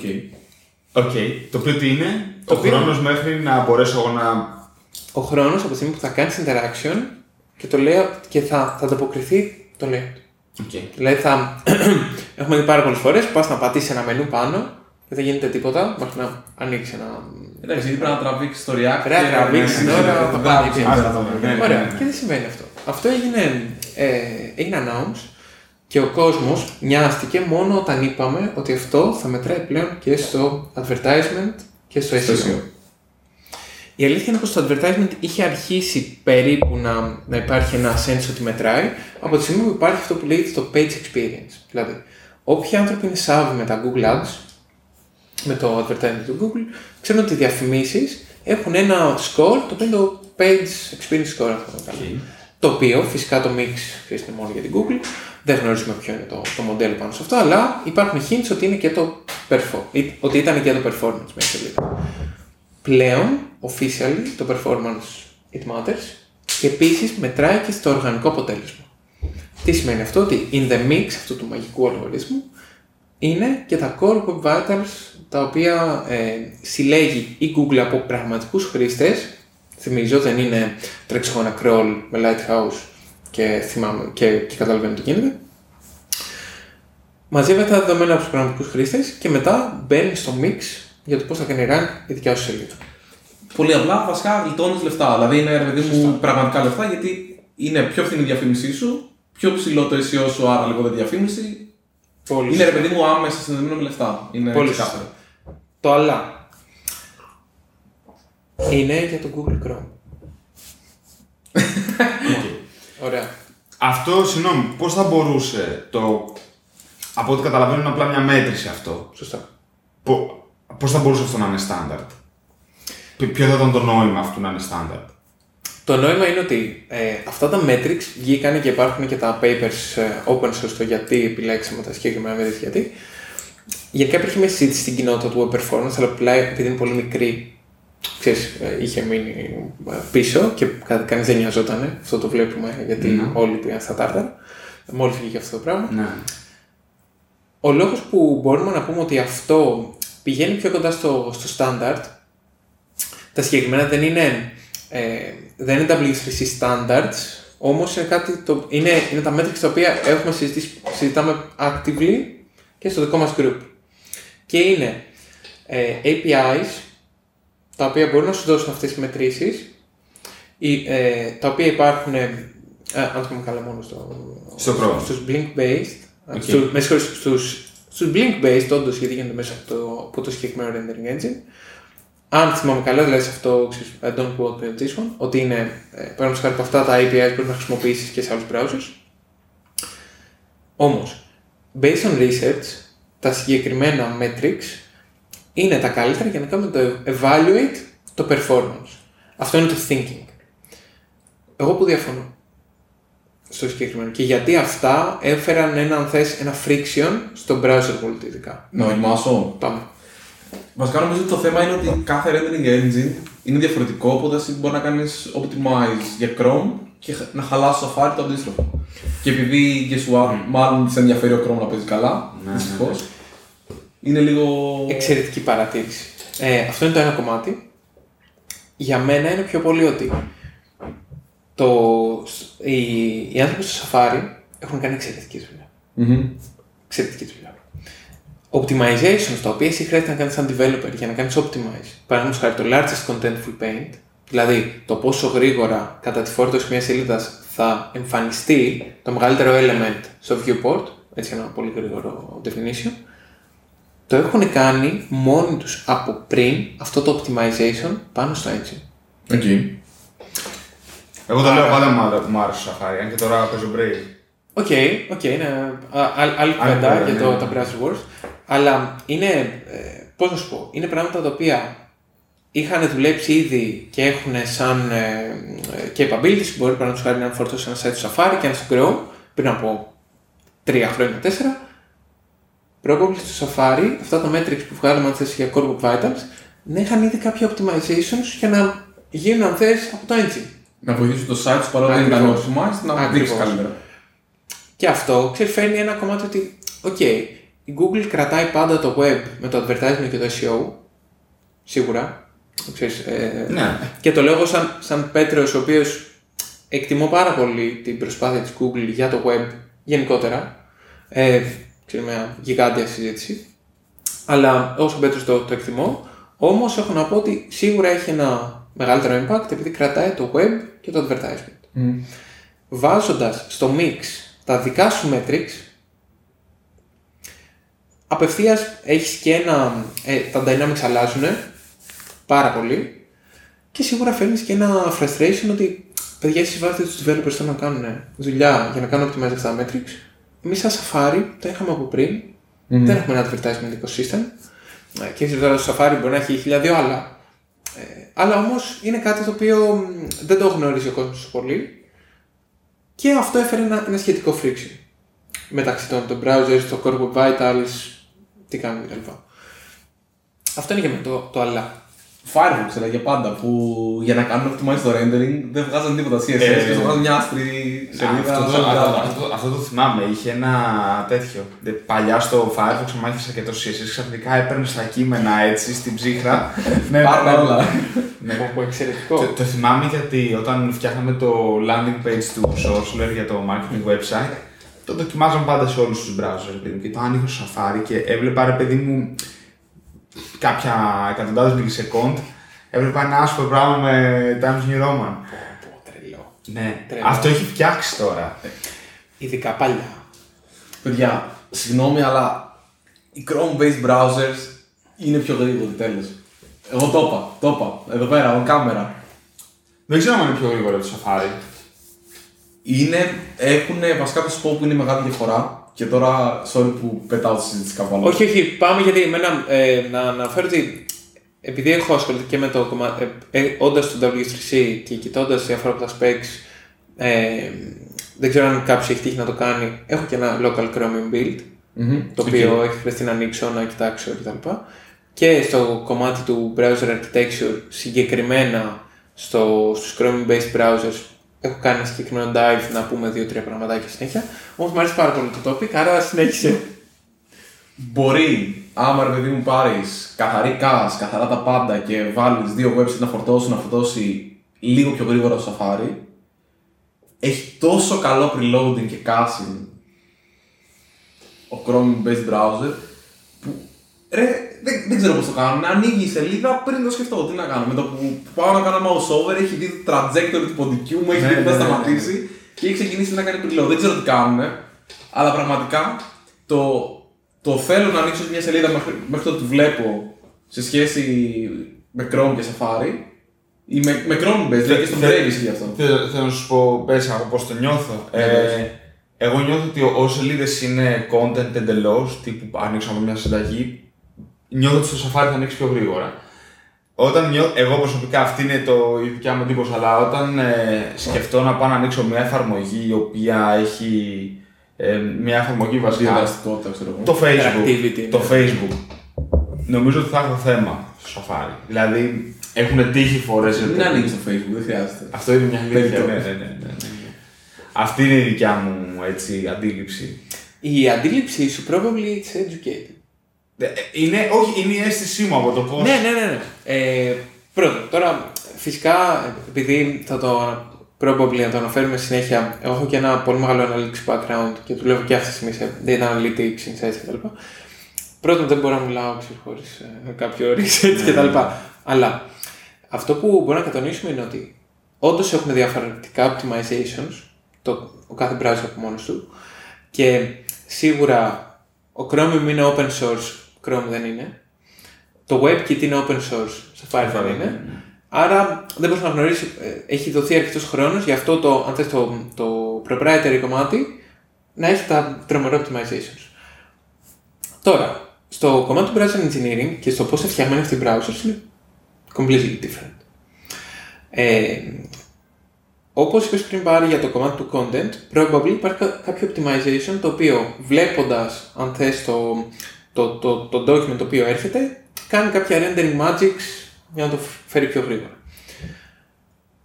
Αυτό μπορεί να πάει αν θες, και σε λίγο πιο low level, όχι πιο low level, σε λίγο πιο understandable level, το οποίο τι είναι; Έχουμε δύο διαφορετικά JavaScript engines. Okay. Ε, Παραδείγματος χάρη, ο Safari και, και ο iOS Safari και ο Chrome Safari, γιατί μην ξεχνάμε ότι στο iOS, Α, οκ, ε, ναι. ο, η προβλακία εκεί, Ναι, Chrome ο iOS Safari και ο iOS Chrome. Chrome, σωστά, ε, να ξέρουμε ότι δεν χρησιμοποιούμε Chrome. Chromium. Είναι ουσιαστικά ένα Safari, ε, ένα Safari αν θες, Με ε, UI semi. Chrome. Ναι. Ένα, ένα συγκεκριμένο τρόπο. Ε, αυτοί οι browsers έχουν σαν engine το JavaScript Core, JSC. Το οποίο είναι ένα συγκεκριμένο αν θες, JavaScript engine, το οποίο έχει διάφορες δυνατότητες, έχει άλλους compilers, έχει άλλα steps, άλλα, άλλες ευριστικές τεχνικές ε, και probably έχει κάποια optimization τα οποία είναι, ε, παραδείγματος χάρη, μπορεί να είναι για content.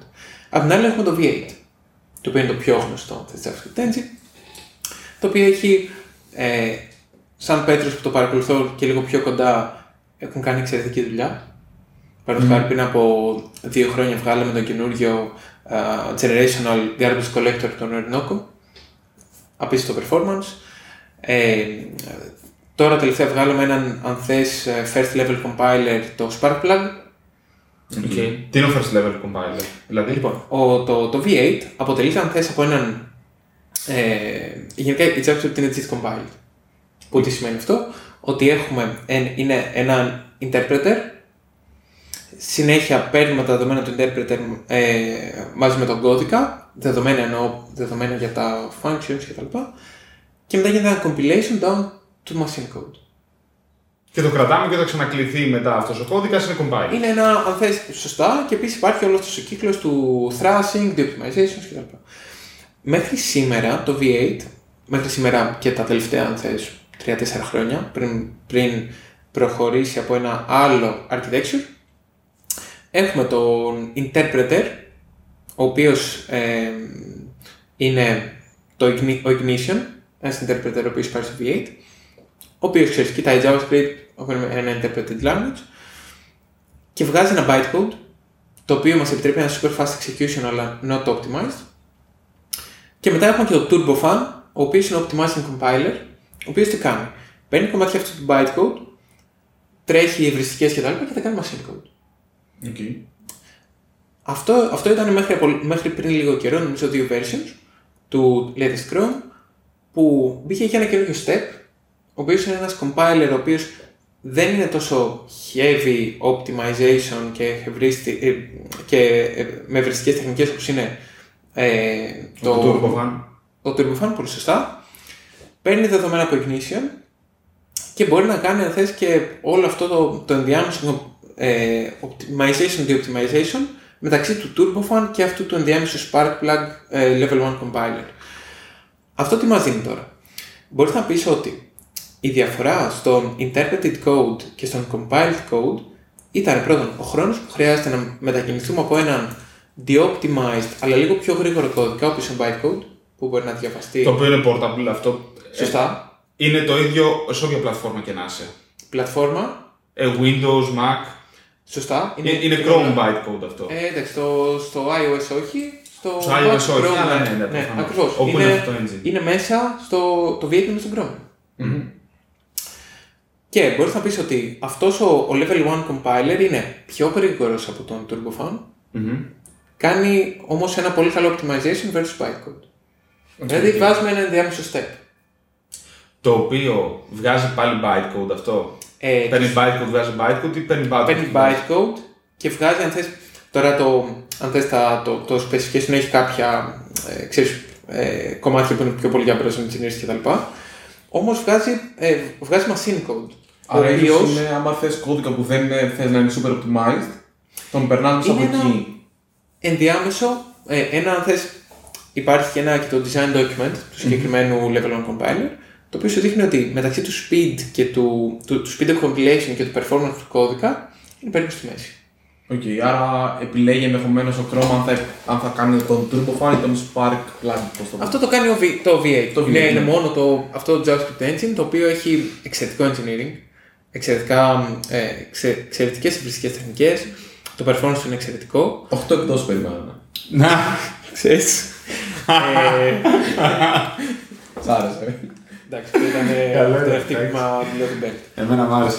Αυτό που θέλω να πω είναι ότι ε, και που θέλω να καταλήξω, οι browsers κάνουν και θα αναφέρω και δύο ακόμα, αυτά είναι huge improvements, κάνουν τη δουλειά για μας πάρα πολύ και ε, ξέρετε, εμείς σαν developers δεν χρειάζεται να κάνουμε τίποτα. Γι' αυτό στην αρχή ανέφερα ότι το slowest thing στο browser, ο οποίος είναι ένα εξαιρετικό εργαλείο, και μπορούμε να μιλήσουμε και λίγο για το memory usage Chrome, άμα είναι, ξέρεις, ένα... Ναι. γιατί συνέβαινε. Είναι ε, ένα living εργαλείο, πάρα πολλά updates, πάρα πολλά χρήματα πάνω, πάρα πολλά μάτια πάνω, το οποίο κάνει πάρα πολλά optimizations για μας και στο δικό μου κομμάτι τουλάχιστον του web performance έχουμε initiatives τα οποία έχουν κάνει το, το web faster.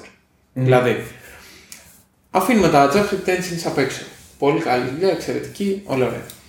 Ένα άλλο initiative το οποίο έχουμε εδώ και 7-8 χρόνια, νομίζω, το οποίο με βάση τα στατιστικά του Firefox αύξησε το loading time 20% in all pages. Αύξησε. Ναι. Το οποίο ποιο είναι; Αυτό είναι το preload scanner.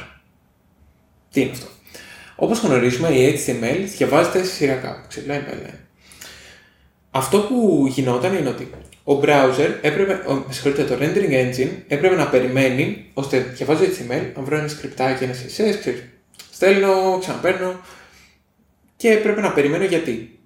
Η JavaScript πολύ πιθανό να έχει document.write το οποίο μπορεί να ξαναγράψει κάποιο document ε, structure, κάποιο HTML structure και να ξαναχρειαστεί να το παρσάρω από την αρχή. Δηλαδή αυτό είναι το, το χειρότερο API που έχει βγει στη γη. Οκ, ναι, ναι, ναι. Σκοτώνει optimizations. Τώρα με το preload scanner, αυτό που γίνεται είναι ότι υπάρχει ένα thread το οποίο διαβάζεις σειρακά την HTML, σταματάει στο οποιοδήποτε resources, καλεί ότι οποιαδήποτε APIs του browser χρειάζεται και υπάρχει και ένα δεύτερος, ένας δεύτερος αν θες, ε, ε, parser, ο οποίος κοιτάει πιο μπροστά τις resources μπορεί να έχω. Και άρα μπορεί να πει, το main, αν θες, το main κομμάτι που διαβάζει την HTML βρήκε ένα σκριπτάκι, περιμένει, στέλνει το request να έρθει μετά η JavaScript να γίνει compile, να γίνει execute και να δούμε τι κάνει. Μπορεί ε, μετά ο, ο preload scanner, ο δεύτερος αν θες, ο δεύτερος έτσι ψηλό shady ας πούμε parser, να βρει ένα σκριπτάκι και να πει, ωραία, probably δεν έχω document.write που θα μου το σβήσει, άρα ας το κάνω fetch. Παράλληλα. Okay. Έχω πιο κάτω μια εικόνα. Mm, probably I will use that. Φέρ' το. Και αυτό έφεραν θες ένα το, το parallel- parallelization of resource fetching και έκανε ε, με βάση τα δεδομένα του Firefox 20% increase στο web. Και αυτό υπάρχει σε όλους τους browsers πλέον. Περίμενε, έκανε 20% βελτίωση. Ακριβώς. Α, Α, δεν- εγώ νόμιζα ότι είπαμε είναι off time στην αρχή. Α, οπότε συγγνώμη, νομίζω ότι είναι- συγγνώμη, αυτό ήταν δικό μου. Ναι, ναι, ναι, και όχι, Βελτίωση. περίμενα. Όχι, 20% Οκ. βελτίωση στο loading time. Αυτό το preload scanner υπάρχει παντού σε όλους τους browsers. Αυτό είναι το πρώτο. Δεύτερο optimization. Έχουμε πει ότι το main thread του rendering engine τι κάνει; DOM. Ε, κάνει, ναι, ε, κο- κάνει ε, initiate calls, κάνει Java compilation, κάνει χιλιάδιο πράγματα. Ωραία. Αυτό το main thread είναι ένα thread προφανώς και προφανώς έχει και blocks. Ωραία. σημαίνει ότι εγώ π.χ. έχω 3-4 σκριπτάκια σε μια σελίδα.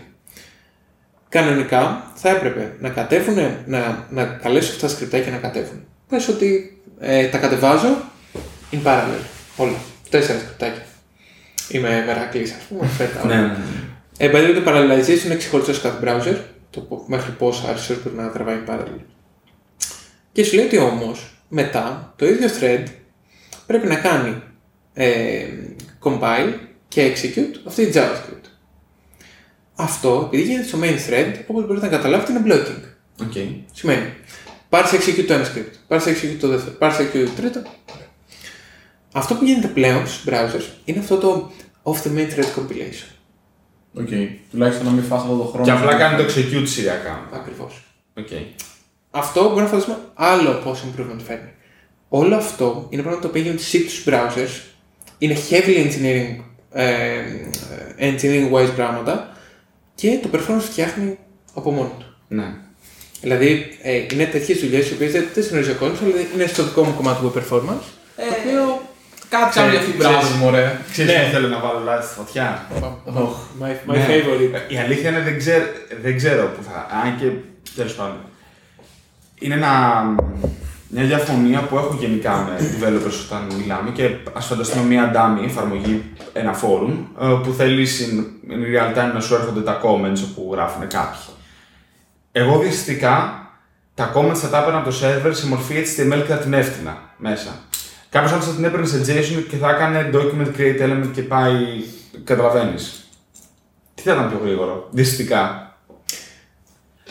Δ- Διαισθητικά ή actually; Όχι, ε, αν ε, μπορείς να μας πεις actually τι θα ήταν πιο γρήγορο, να μας πεις. Λοιπόν, based on my experience, Και β- συγγνώμη, βγάζουμε το network lag, ας πούμε. Ναι, ότι- ναι, ναι, ναι, ο- ναι.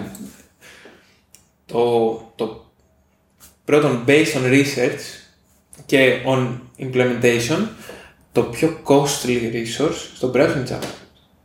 Το πιο costly. Το πιο costly φέρνεις, compile, execute. Το ακούς αυτό, Το πιο React. costly. ε, ό, όχι, ξέρεις, ας, ας μην το πάμε στο framework. Το πιο costly resource είναι JavaScript. Ωραία. Μετά από τα fonts. Αυτό είναι όλο. Οκ. Πω πω τα fonts είναι... Φωτιά. Λοιπόν, το πιο costly resource είναι η JavaScript. Ο browser από την αρχή των, του, του χρόνου ήταν ένας document reader. Που σημαίνει ότι έπαιρνε XHTML ένα σχέ- αυτό το σχέδιο spec και έφτιανε rendering ε, πραγμάτων. Το HTML ε, parsing και ο τρόπος που ο browser χειρίζεται την HTML είναι magnitudes faster από όλο αυτό το V8 ε, pipeline. Το, Κέρδισες. Πριν κάνω declare την νίκη μου, θα κάνω άλλη μια ερώτηση. Γιατί Ναι, έχει όχι, ένα όχι. κενό εκεί. Ε, σί- σίγουρα και ξέρεις, αυτό είναι πάντα implementation specific. Μπορεί να έχω κάποιες structures ε, μαγικά, μπορεί να έχουμε intra calls μέσα στην HTML, να φέρνει σκριπτά και δεν ξέρω και εγώ τι. Ε, ξέρεις, μην το παίρνουμε ότι. Ξέρεις, είμαι. Ε, εγώ αυτό που θα έλεγα, αυτό που πάντα προτείνω είναι ότι ο browser μας δίνει όλα τα εργαλεία για να το μετρήσουμε. Δηλαδή. Ε, και επίσης θα το βάλω, νομίζω, αν έχουμε αυτά τα linkάκια μετά. Ναι, ναι, ναι, ναι. Θα βάλω κάτι το οποίο δεν Θα είναι βάλω link. τον Πέτρο να μας στείλει τα links. Ναι, ναι, ναι. ναι. Ε, άμα πατήσουμε στο Google Chrome, σ- Chrome, άνω κάτω τελεία, slash slash tracing, get ready. Αυτό Όντως. είναι τα η internal metrics, Όλα, ε. Οκ. times, Nice. feed, feed, compilation, τα worker threads, εξαιρετικό. Λοιπόν, αυτό που θα πω είναι, le- let's, ε, ας το μετρήσουμε. Κοιτώντας στους χρόνους τους οποίους έχεις ένα απλό performance audit, το οποίο μπορείς να κάνεις μέσα από το browser, μπορείς να δεις ότι τα κομμάτια να κάνει parse HTML και huge chunks of HTML είναι super minor. Ναι, ναι. Ο χρόνος που παίρνει να κάνει parse στην HTML είναι ελάχιστος. Ε, γιατί πολύ απλά θα το πω ότι πρώτον ένα πολύ πιο απλό structure, απίστευτα πιο απλό structure, η HTML. Ε, δηλαδή δεν μπορεί εκεί που λες ότι έχω ένα div div να γίνει κάτι άλλο. Just a div. Ενώ όμως όταν ξεκινήσει ένα function call και επίσης, εγώ θα σου πω και πιο πίσω ακόμα, όταν παρσάρεις κάτι, ο, ο parser έχει τόσο πολύ logic μέσα για να πει ότι πού τελειώνει αυτό το invocation παραδείγματος χάρη. Μετά ο compiler θα πει πόσο hot είναι αυτή η function και πόσο σίγουρος είμαι με μια δυναμική γλώσσα ότι το input την επόμενη φορά θα είναι string Οκ. ή θα είναι ένα object με ένα συγκεκριμένο shape. Άρα, με όλα αυτά, παρόλο που έχει γίνει όπως είπαμε πριν εξαιρετική δουλειά κτλ., ο browser ακόμα παραμένει ένας document server, ένα, ένας do- document αν θες viewer. Οκ. Άρα το XML Ε, έχει νόημα. Και επίσης και γι' αυτό είναι. Ε, αν, θυμ- αν κάποιος το έχει κοιτάξει κάποια στιγμή, το GitHub, παραδείγματος χάρη, τι, με τι τεχνολογία δούλευε, με Pjax. Ναι, ναι, ναι, ναι, ακριβώς αυτό. Εξαιρετικό. Αυτό που τώρα είναι το, το Turbo Turbo. Links. Ναι. Πριν ήταν TurboLinks και κάνε το TurboLinks με ένα άλλο, αν θες, ε, με, με νομίζω over, over κάποιο τύπου α, response protocol κτλ. Αυτό είναι Και το παίρνει Pjax. το, το partial κομμάτι. Ακόμα γενικά το παίζουν πάρα πολύ αυτή με HTML. Είχα δει το φοβερό πως κάνουν τα, τα models. Τα models στο GitHub, δεν ξέρω αν είναι ακόμα έτσι. Δεν ήταν ε, ε, JavaScript που στο εμφάνιζε. Ήταν, υπάρχει ένα element το οποίο λέγεται details και summary. Λοιπόν, το κουμπί του details ήταν το κουμπί που κάνει trigger το model. Το summary ήταν το model και όλο το άλλο ήταν CSS. Οπότε στο CSS όταν πάταγες με HTML άνοιγε το summary, αλλά αυτή με CSS το έχουν βάλει να φαίνεται από πάνω. Έτσι ώστε να μπορεί να παίζει και χωρίς JavaScript αυτό το Τρελό. πράγμα. Γάμο τα engineering, και μια και λέγαμε για μεράκι στο προηγούμενο επεισόδιο. Απει- Είναι, είναι πραγματικά μεράκι. Ναι. Είναι Ε, πραγματικά.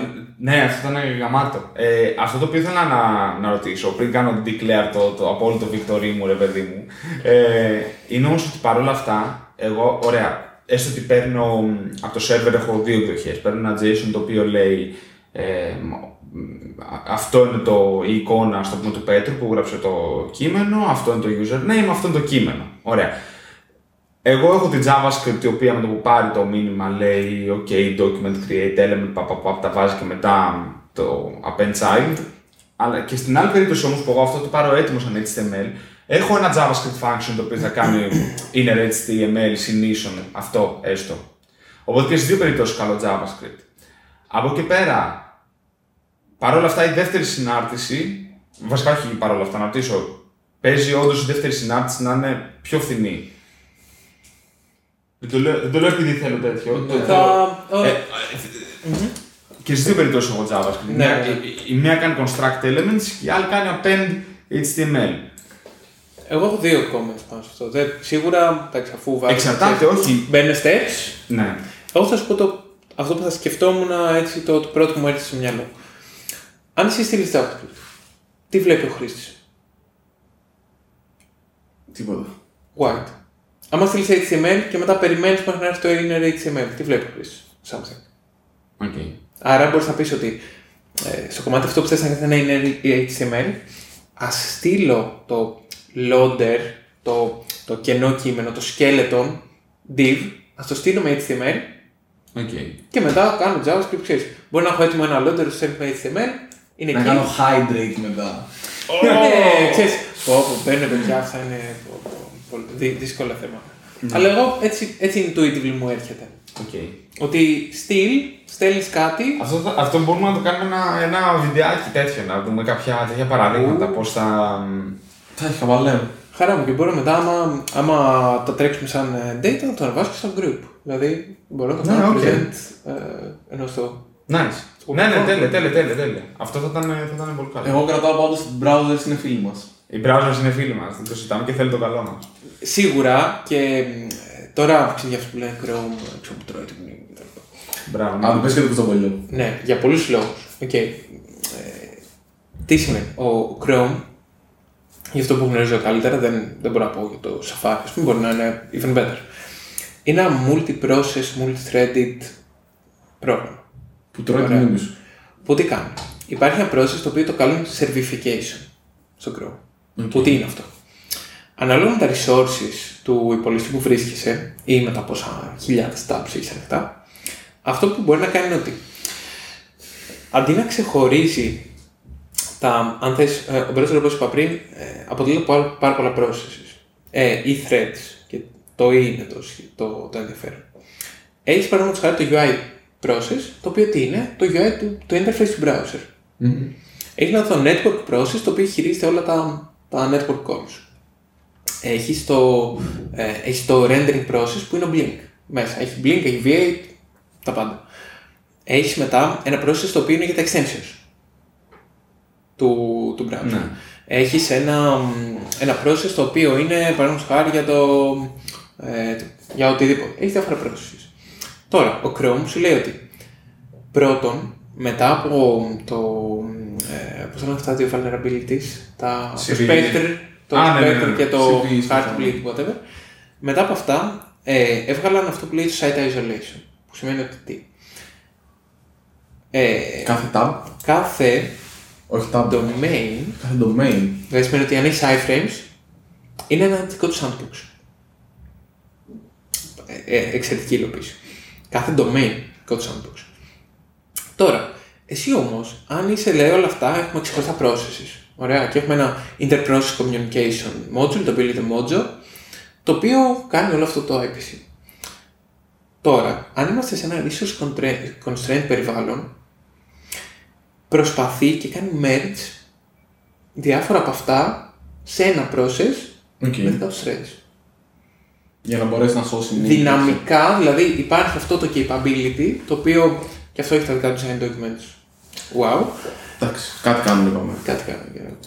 Λοιπόν, και πιθανώς, ανάλογα με το environment που είσαι, υπάρχουν και άλλα λόγια για το memory consumption, δεν θυμάμαι υπάρχει και ένας συγκεκριμένος άρθρος, αλλά ανάλογα με το περιβάλλον που είσαι, ο Chrome μπορεί με ευριστικές τεχνικές πάντα να πει ότι merge και merge. Άρα, άμα δει ότι έχει μνήμη, Τρώει. spread τα πάντα. Ναι. Ε, και κάποια features που έγιναν τελευταία, γιατί αυτό νομίζω το memory thing, το ψηλό δεν παίζει τελευταία, είναι από ξέρει, κάποια optimizations που γίνονται σε αυτό το μοντέλο.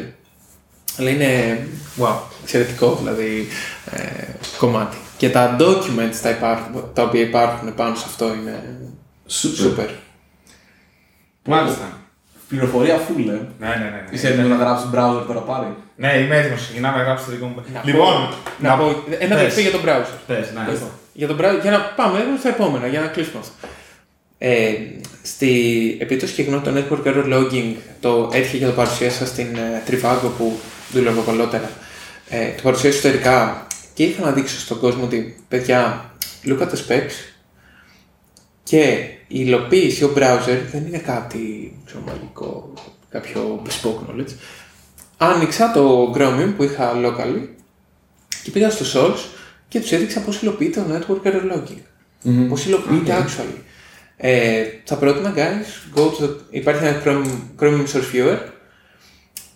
Είναι απλά C++ code, το, ένα μεγάλο κομμάτι, ειδικά στο, στο Blink και στο V8 και μπορείς να δεις πώς υλοποιείται αυτό το πράγμα. Που όντως, Οκ. παιδιά, δεν γράφουν ε, κινέζικα. Ε, για όποιους ξέρετε είναι Κινέζοι. ε, προφανώς. ε, όμως είναι, είναι super understandable. Και για μένα τουλάχιστον σαν Πέτρο, ε, τα, το πώς γράφουν κώδικα, τα comments τους, τα variable settings, τα style guides τους. Let's adopt this. Οκ. Ε, ας κλείσουμε το browser, αλλά guys, open it, it's there. Όχι, εγώ λέω να. ε, Νομίζω ότι είμαστε για άνω τελεία και να κάνουμε. Θα, κα- θα κάνουμε part 2. Part 2 σίγουρα. Ό,τι θέλετε, παιδιά. δεν Ναι, έχουμε ναι. μιλήσει για analytics. Ναι, έλα μου τώρα analytics. Αυτά Δεν τα, έχουμε τα λες μιλήσει, δεν είναι φίλοι μας. δεν έχουμε μιλήσει για αυτά τα Δεν θέλουμε το data. Εντάξει, θα δούμε. Θα- Αυτό είναι άλλο κομμάτι. Ε, δεν έχουμε μιλήσει για advertisement και το τι data παίρνουν για μας, τι κοιτάνε. τε- Εντάξει, μου ωραία. Επειδή και να πω και στο Green γενικά, γιατί ίσως το συζητήσουμε αυτό, επειδή εγώ είμαι πάρα πολύ involved μέσα στο συγκεκριμένο industry. Πέρα το της εργασικής μου εμπειρίας πάνω σε αυτό και αυτή τη στιγμή εργάζομαι σε data insights projects, analytics, ε, advertising optimization κτλ.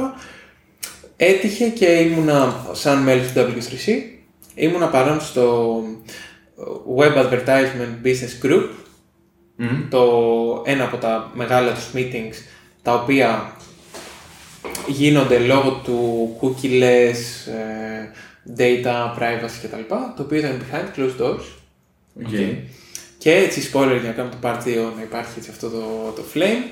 Ε, ήταν από τις πρώτες φορές που ε, σαν group με αποκάλεσαν shady ε, και ε, bi- biased against Google και κλειστές πόρτες κτλ. Α, Ε, ωραία. ναι, πολύ ενδιαφέρον από ένα συγκεκριμένο άρθρο. Wow. Αλλά έχουμε, έχουμε πάρα πολλά πράγματα να πούμε σε αυτό. Είναι κάτι που τρέχει πάρα πολύ.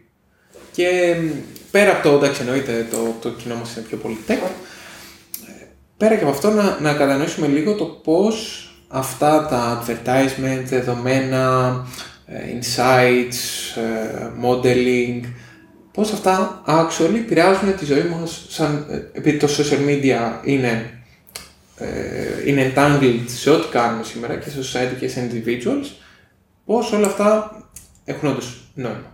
Δηλαδή το αν θα κάνουμε cookie ή όχι, it actually matters. Part 2.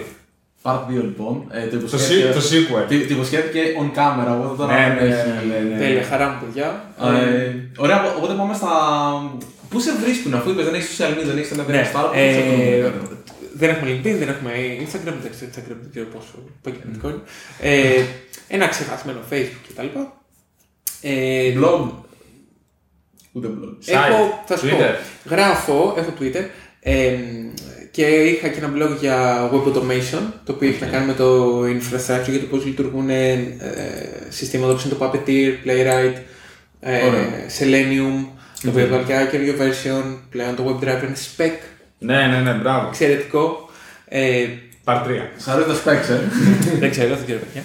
Ε, πώς, πού μπορεί να με βρει ο κόσμος; Ε, μπορεί να με βρει στο Twitter, Οκ. at ignilj, μπορεί να το βάλουμε από κάτω, ή Θα το βάλουμε. Θα το βάλω. στο p.perlepes.gmail.com οτιδήποτε, δηλαδή ε, εγώ νομίζω και τα παιδιά ξέρουν είμαι open, απλά μου στέλνουν τα mail, κάνουμε μια κουβέντα για οτιδήποτε, είτε είναι κάποιος θέλει να μπει λίγο στο χώρο, είτε να πούμε κάτι, να μου πούνε Πέτρο αυτά που λες συμπλακίες, ξέρω, wake up. Ωραίο. Ε, super open ε, το feedback. Εκεί μπορούν να με βρούνε. Ε, τώρα τι, πάμε Τέλεια. στα pics. Ε, α, λοιπόν, ναι, έχουμε το τελευταίο κομμάτι. Μπορείς να, αν έχεις να προτείνεις κάτι, ρε παιδί μου, επειδή είσαι καλεσμένος, έχεις το δικαίωμα να προτείνεις παραπάνω από ένα πράγμα, ρε παιδί μου. Έχει Είναι τα pics που λέμε. τα πίξ, τα πίξ. Ναι. Πάμε. Οπότε Ωραία. έχεις, θες να πας πρώτος ή τελευταίος. Τελευταίος. Τελευταίος. Πάρε, πώς ε... Ναι, λοιπόν, ε, δεν είχα σκεφτεί, αλλά μου αρέσει πολύ το Smashing Magazine που είναι ένα. στο πειρά. Όχι, να σου πω. Ε, για πες. Λοιπόν, το Smashing Magazine είναι ένα περιοδικό blog και έχει και ένα conference στο Smashing.com, το οποίο γενικά έχει να κάνει με το web από, από design μέχρι development και εμένα μου αρέσει είναι σε σημαντικό κομμάτι ενημερώνουμε γιατί πράγματα όπω τέτοια APIs βλέπω ότι είναι, έρχονται πιο κοντά στο business και το τι σημαίνουν και για αυτόν που φτιάχνει κάτι και για τον ε, τελικό χρήστη. Οπότε ναι, το χαίρομαι πολύ το Smashing Magazine. Εξαιρετικό pick. Ε, και να αναφέρω. Δεν λέει, δεν λέει αυτό Ναι. είναι τυχαία. Ε, γνωρίζω τον creator του Smashing Magazine προσωπικά. Όντως. Τον είχα γνωρίσει στη Γερμανία πέρσι. Τον Βιτάλη, κάτι δεν θυμάμαι. Ε, ο οποίος είναι ένας εξαιρετικός τύπος. Τρομερός, super open. Και επίσης είμαι και ε, επίσημος author του Smashing Magazine, αν και δεν έχω γράψει κάτι. Ε, αλλά είναι ένα από τα, τα, τα sites τα οποία και εγώ από δεν ήξερα καν nothing. Εξαιρετικό resource, άρα thumbs up for Τέλεια. that. Ευχαριστώ από μένα. Σου- Εγώ έχω, είχα κάτι στο μυαλό μου και έχει σβήσει το μυαλό μου αυτή τη στιγμή. Να έχω πληροφορία, οπότε θα, θα κάνω skip για Θα κάνω σήμερα pass. το τέτοιο. Οπότε Πέτρο θα μας πεις εσύ... Ωραία, ωραία. Pics. Picks. Τέλεια. Λοιπόν, το πρώτο ε, είναι heavy engineering. Ε, είναι ένα presentation το οποίο λέγεται Life of a Pixel. Οκ. Το έχω δει νομίζω αυτό. Ε, ένα τρομερό σχετικά dive στο πώς ένα pixel από το code μας πηγαίνει στο browser, γίνονται όλα αυτά τα processes, το rendering, πώς γίνεται, ποια συστήματα έχουν σχέση με αυτό, φτάνει και τελικά βλέπουμε εμείς ένα, ένα pixel στη, στην οθόνη του browser. Εξαιρετική παρουσίαση με, ε, με εξαιρετικό επίσης, πέρα το content έχει και το βίντεο το οποίο παρουσιάζεται. Έχει ένα, ε, δηλαδή πιθανώς κάποιος που το βλέπει πρώτη φορά δεν θα καταλάβει τίποτα, αλλά Έχει πολλή πληροφορία, το βλέπεις, το αλλά είναι ψάχνεις. ε, πολύ, ωραίο, πολύ ωραίο resource. Ε, δεύτερο. Ε, Έχει έρθει φορτσάτος. Ναι, ξέρω, όχι, απλά έτυχε και τα, τα θυμόμουν. Εννοείται Τέλεια. κόσμο τι να είναι, έτσι. Δεν Όχι χρειάζεται όλα tech. θα το βάλω. Όλα, όλα. Ο, ο, όχι, ενώ δεν κάνουμε plug και κάτι non-tech, έτσι. Ναι, ναι, ναι, εννοείται. Ωραία. Ε, εγώ αυτό που θα έκανα είναι το. Θα μιλήσουμε ίσως την άλλη φορά, όχι, δεν το κάνω πλάτη τώρα. Ε, θα έβαλα το Economist podcast, Μμμ. το οποίο τι είναι από το Economist Group. Είναι ένα podcast το οποίο ε, everyday τις καθημερινές βγάζει ένα 20 λεπτό τι γίνεται στον κόσμο. Ωραία. Και έχει και επίσης και συγκεκριμένα ε, sections τα οποία βγάζουν παραδείγματος χάρη μία φορά την εβδομάδα ένα λίγο πιο μεγάλο επεισόδιο, 40 λεπτά, το οποίο μπορεί να είναι για το environment, ε, politics, ε, economics και έχει και τα καθημερινά, τα οποία είναι πολύ, πολύ ενδιαφέροντα. Άρα Τα νέα της μέρας, πούμε. κάπως. ακριβώς, Α, ναι. ακριβώς, follow that και κάντε subscribe στο συγκεκριμένο podcast. Πέρα των παιδιών εννοείται μικρή κουβέντα. Εντάξει, δεν τώρα πειράζει. ένα καλύτερο podcast αυτό, δεν Ωραία. συζητάμε. Και το τρίτο plug, αφού σήμερα μιλήσαμε για, για web performance, θα είναι το. μ, Ε, ας το βάλω αυτό. Το Lighthouse Repo. Οκ. Το Lighthouse είναι ένα open source εργαλείο. Για να μετράει τα core web vitals της Google. Σωστά. Επίσης, να αναφέρω ότι βλέποντας τον κώδικα, υπάρχουν, είναι open source όλα τα audits αυτού του Οκ. εργαλείου. By the way, το Lighthouse είναι integrated σε κάθε Chrome browser. Αν ανοίξετε το DevTools και πάτε στο α, audits, έχει και ένα, ένα συγκεκριμένο logo πολύ ωραίο. Πολύ ωραίο codebase, πολύ ωραία comments. Ε, Σαν μέτρος το έχω κοιτάξει πολλές φορές για να μπορέσω να, δεν θα το πω να κάνω game τα metrics, αλλά για να καταλάβω τι μου ζητάει και πώς μετράει ε, ο- αυτό το εργαλείο που τρέχει ακόμα και στο Chrome browser, άρα καταλαβαίνουμε πόσο πολύ καλό είναι ε, πώς μετράει κάποια πράγματα. Και έχω πάρει και engineering practices όπως είναι. Πώς ένα DevTool μπορεί να μετρήσει errors από τη χρήση του στο, και, και να ειδοποιηθεί. Οκ. Α, οκ. Ενδιαφέρον. Ε, το οποίο είναι, να, να πω έτσι, είναι integrated sentry. Υπάρχει μέσα στο DevTool. Τέλειο. Που είναι πολύ ωραίο. Άρα αυτά τα τρία πλάξουμε. Τέλεια. Πολύ Τέλειο. ωραία. Ευχαριστούμε πάρα πολύ, Πέτρο, Thank you, για guys. την κουβέντα σήμερα. Εγώ, ε, μικρή κουβέντα best. Τέλειο. ε, αν μπορούμε για το part 2, γιατί έχουμε, έχουμε, Ναι, πολλά, ναι, Έχει ναι, έχει ναι, ναι. πάρει δύο έχουμε σίγουρα. πολλά να πούμε. Τέλεια. Οπότε σε αυτή τη φάση πάρει ε, που μας ακούει ο κόσμος.